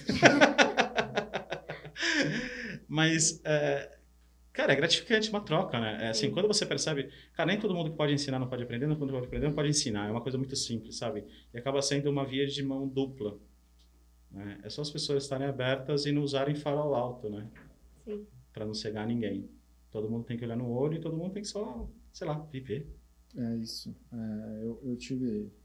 Na quando eu fui despedir do Cana, eu, eu falei assim: se em algum momento eu agi ou me comuniquei com você de uma forma que você se sentiu, é, não gostou, ou se sentiu. Me desculpa, mas é, a gente está aprendendo, a gente está tá entendendo. E, e ele falou para mim assim: Rodrigo, você sempre tentou ao máximo fazer sentir bem, porque é isso, sabe? O que você falou, é uma coisa nova. Não é novo, não é novo. Não é novo. É, existe, mas assim, eu acho que essa luta forte, ela é mais nova. Uma, um- Total. Então você vai aprendendo e vai entendendo e tem que respeitar, tem que entender e tem que fazer a pessoa se sentir bem. Ó, vou falar da primeira temporada. Uma das pessoas que eu mais admirei, realmente, como história, admirei todas. Mas é que com essa pessoa eu tive um convívio um pouquinho maior depois da temporada. Foi o Cláudio. Que ele foi pro bar Ele demorou da Stephanie. 20, ele, ele demorou mais de 20 anos, ou por volta de 20 anos, para fazer a transição do sexo dele. Uhum. Então, ele nasceu um homem no corpo de mulher e ele se transformou num corpo de homem. Ele fez essa transição, né? E demorou 20 anos. E ele começou a contar a história dele também um dia na piscina, um dia de folga. E ele sempre falou, cara, eu nunca tive a oportunidade que eu quero ter. Eu falei assim, qual a oportunidade que você quer ter? Ele falou assim, cara, eu quero ser profissional dessa área no mercado. Pô, hoje ele é incrível. Ele trabalha com a Stephanie no, Stephanie. no Espaço 13. Cara, eu vejo, eu vou acompanhando. Eu não, não tive a oportunidade de voltar no Espaço 13, mas eu fico acompanhando o desenvolvimento dele. É incrível você ver, cara, que o cara conseguiu a oportunidade e o quanto ele abraçou essa oportunidade e o quanto ele vem desenvolvendo, o quanto ele vem é, na resistência dele, mostrando que não existe realmente. é, na verdade, não existe. Não tem que existir preconceito, não tem que existir Exato. homofobia, não tem que existir. Até porque ele é bar. Bar é pessoas. Pessoas são humanos. Os humanos não se fala de credo, não se fala de é, gênero, não se fala de sexualidade, se fala nada. É simplesmente isso. Você vai lá, passa uma experiência legal, tomando um goró ou não. Muita gente vai para bar simplesmente para ver. Ou para tomar uma água, tomar um café, tomar um, um suco, o que seja. Mas passar por uma experiência humana. É muito foda, tá ligado? Ver pessoas ainda querendo segregar e colocar regrinhas no espaço que não pode existir regra. Na verdade, se começa a existir regra, primeiro o bar começa a ficar chato. E aí você fala assim, mano, que bosta, né? Melhor beber em casa. É, Com meus amigos, e você não se abre para outras amizades. é isso. É incrível. É, é sobre isso mesmo. Tem nenhum. Muito bom. E me tira uma curiosidade. Mano, Sempre trabalhando com pessoas, tal, acostumado. Mas quando foi o primeiro episódio, o primeiro dia de gravação do primeiro Bar Aberto, como que foi aquilo? Porque você saiu total do, do seu mundo, né? Foi pra algo diferente. Cara, eu já tinha, eu já tinha, assim, eu tenho algumas experiências com vídeo que foi, ah, eu sou bartender, sou técnico na Europa, mano, eu faço umas coisas legais, então fui convidado para participar de clipes de DJ famosos. Uhum. Mas tá ali, servindo Dorazinho e tal. Na época era gatinho, não era tão zoado que não era hoje, tá ligado? Até podia aparecer num clipe. Aí, eh, ó, se você quiser seguir no for, né, for- Only, OnlyFans, é Márcio Bonito Gostoso, brincando. não existe OnlyFans.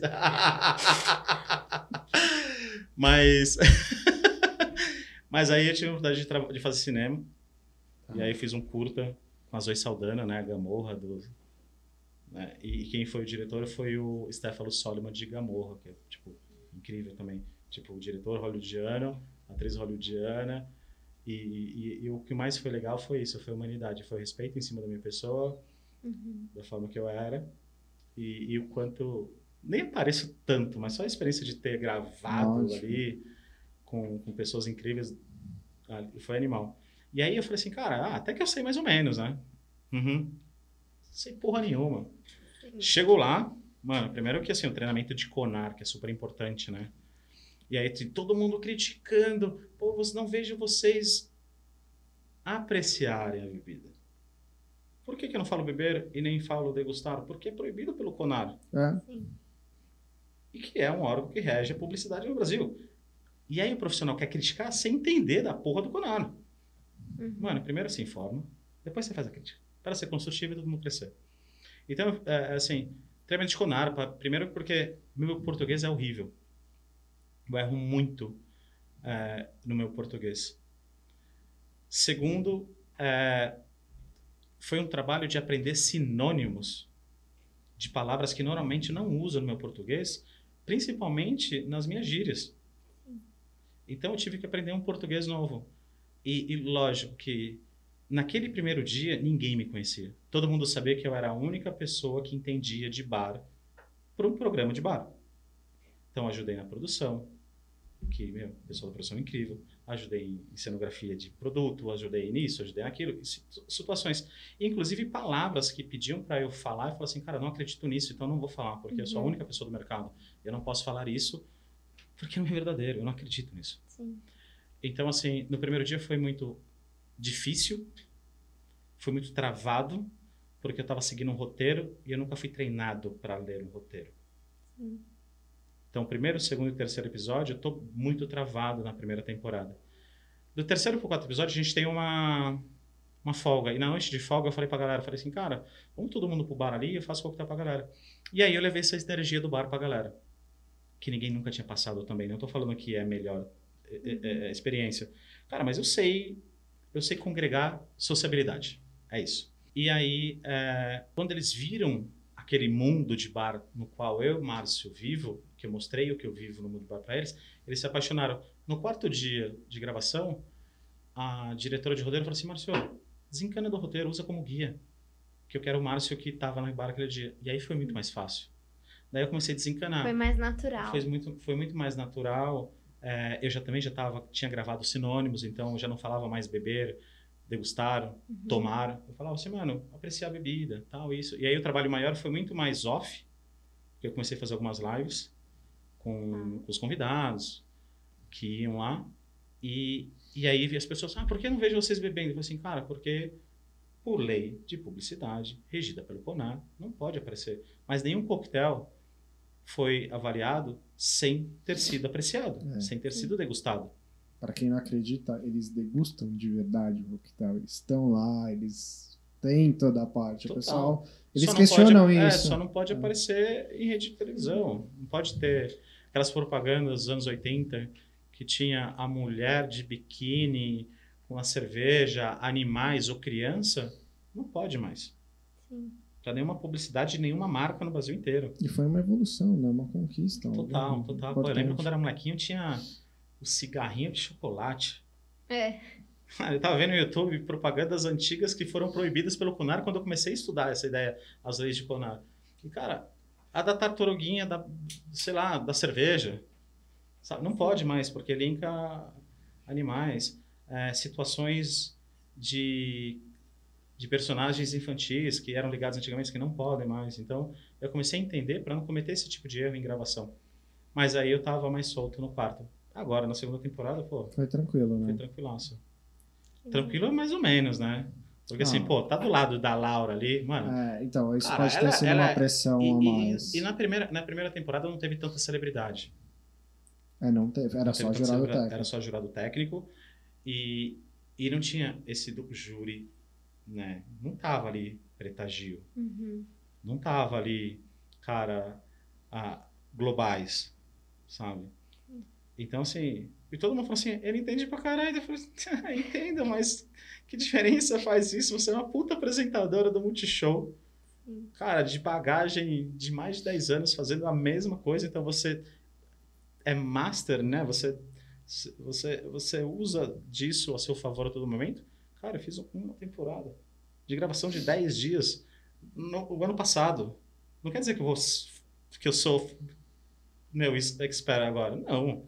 Eu tô, continuo aprendendo. Então, meu, o que puder ensinar, vai que vai que tá tudo certo. Na temporada 3 já vai estar mais soltando. Pô, se existir, tem, espero, né? Vamos ver. Talvez. Cenas dos próximos capítulos. É, talvez, tá, pô, tem muito bartender bom também aí pra apresentar, sabe? Então Tem. é. Tem. Quem tem, sabe? Tem, tem. acho que tem. Então, mas, mas eu quero. É, Se- se me lógico, convidarem é, novamente, não, a, questão não é. Vamos negociar aí o terceiro contrato. Eu, eu vou falar por todos os convidados que foram, e principalmente os que eu, que eu conheci. Tem vários ótimos, mas é que já tá cara, né? Já meio que ficou. É bar aberto, é março. E. Cara, isso uma é das a minha coisas que- visão, né? Uma das coisas muito loucas, pensando no bar aberto, mas eu posso pensar isso na minha carreira desde quando eu cheguei no Brasil. Eu tenho a nítida consciência de que eu sou precursor de muitos caminhos dentro do bar, na cultura brasileira.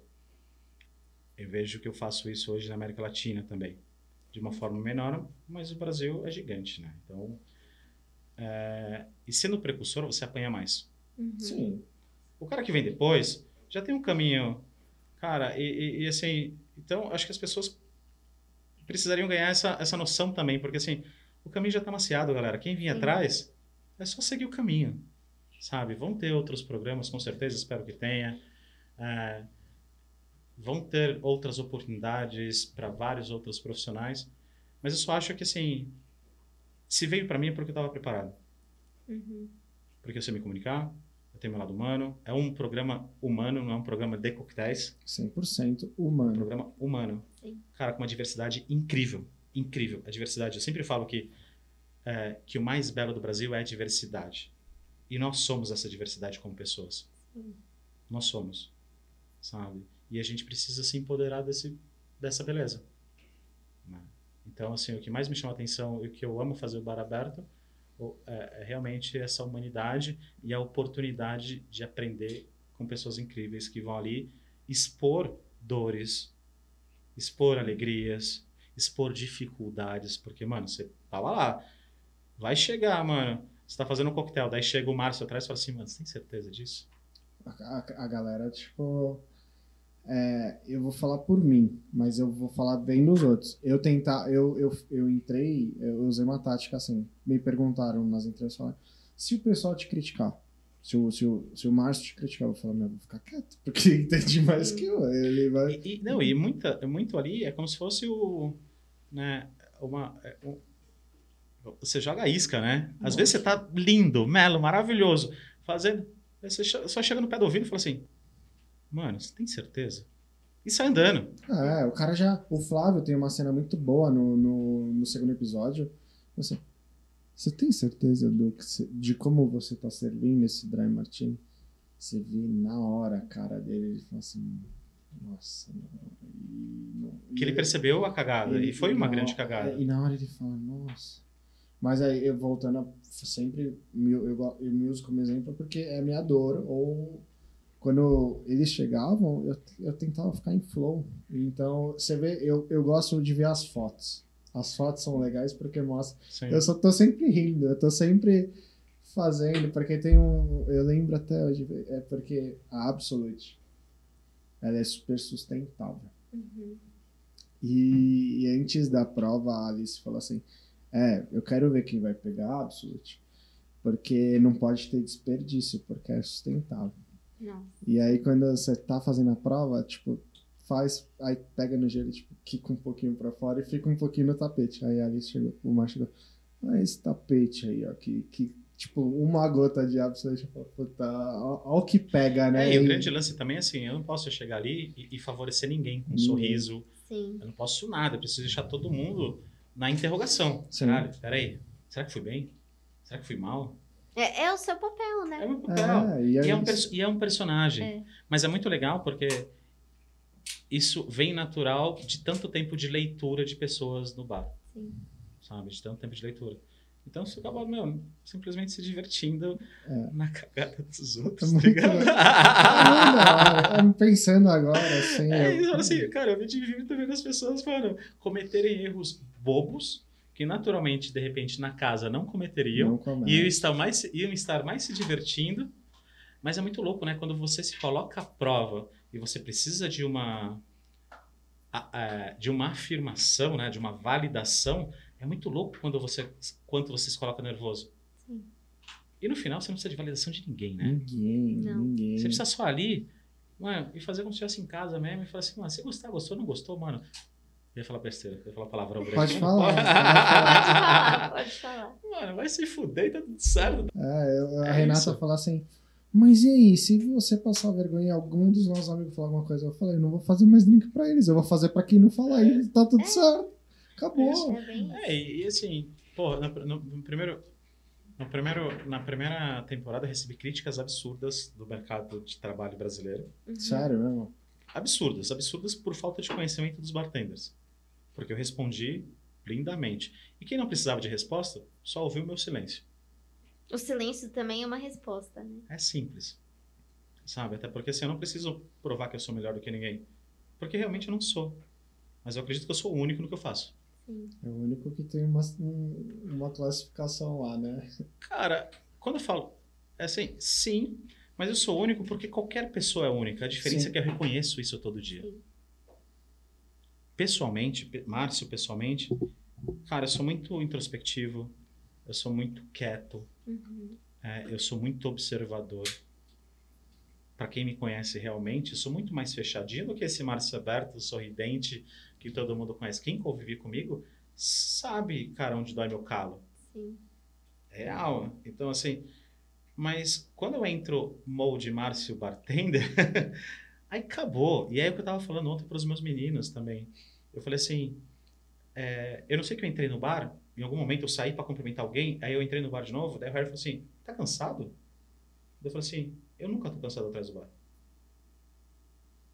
Porque o Márcio, bartender, nunca realmente vai falar que está cansado. Eu posso estar morrendo, Uhum. pode estar distraído. O meu, o meu olho de peixe morto pode estar uma olheira maior do que já é naturalmente.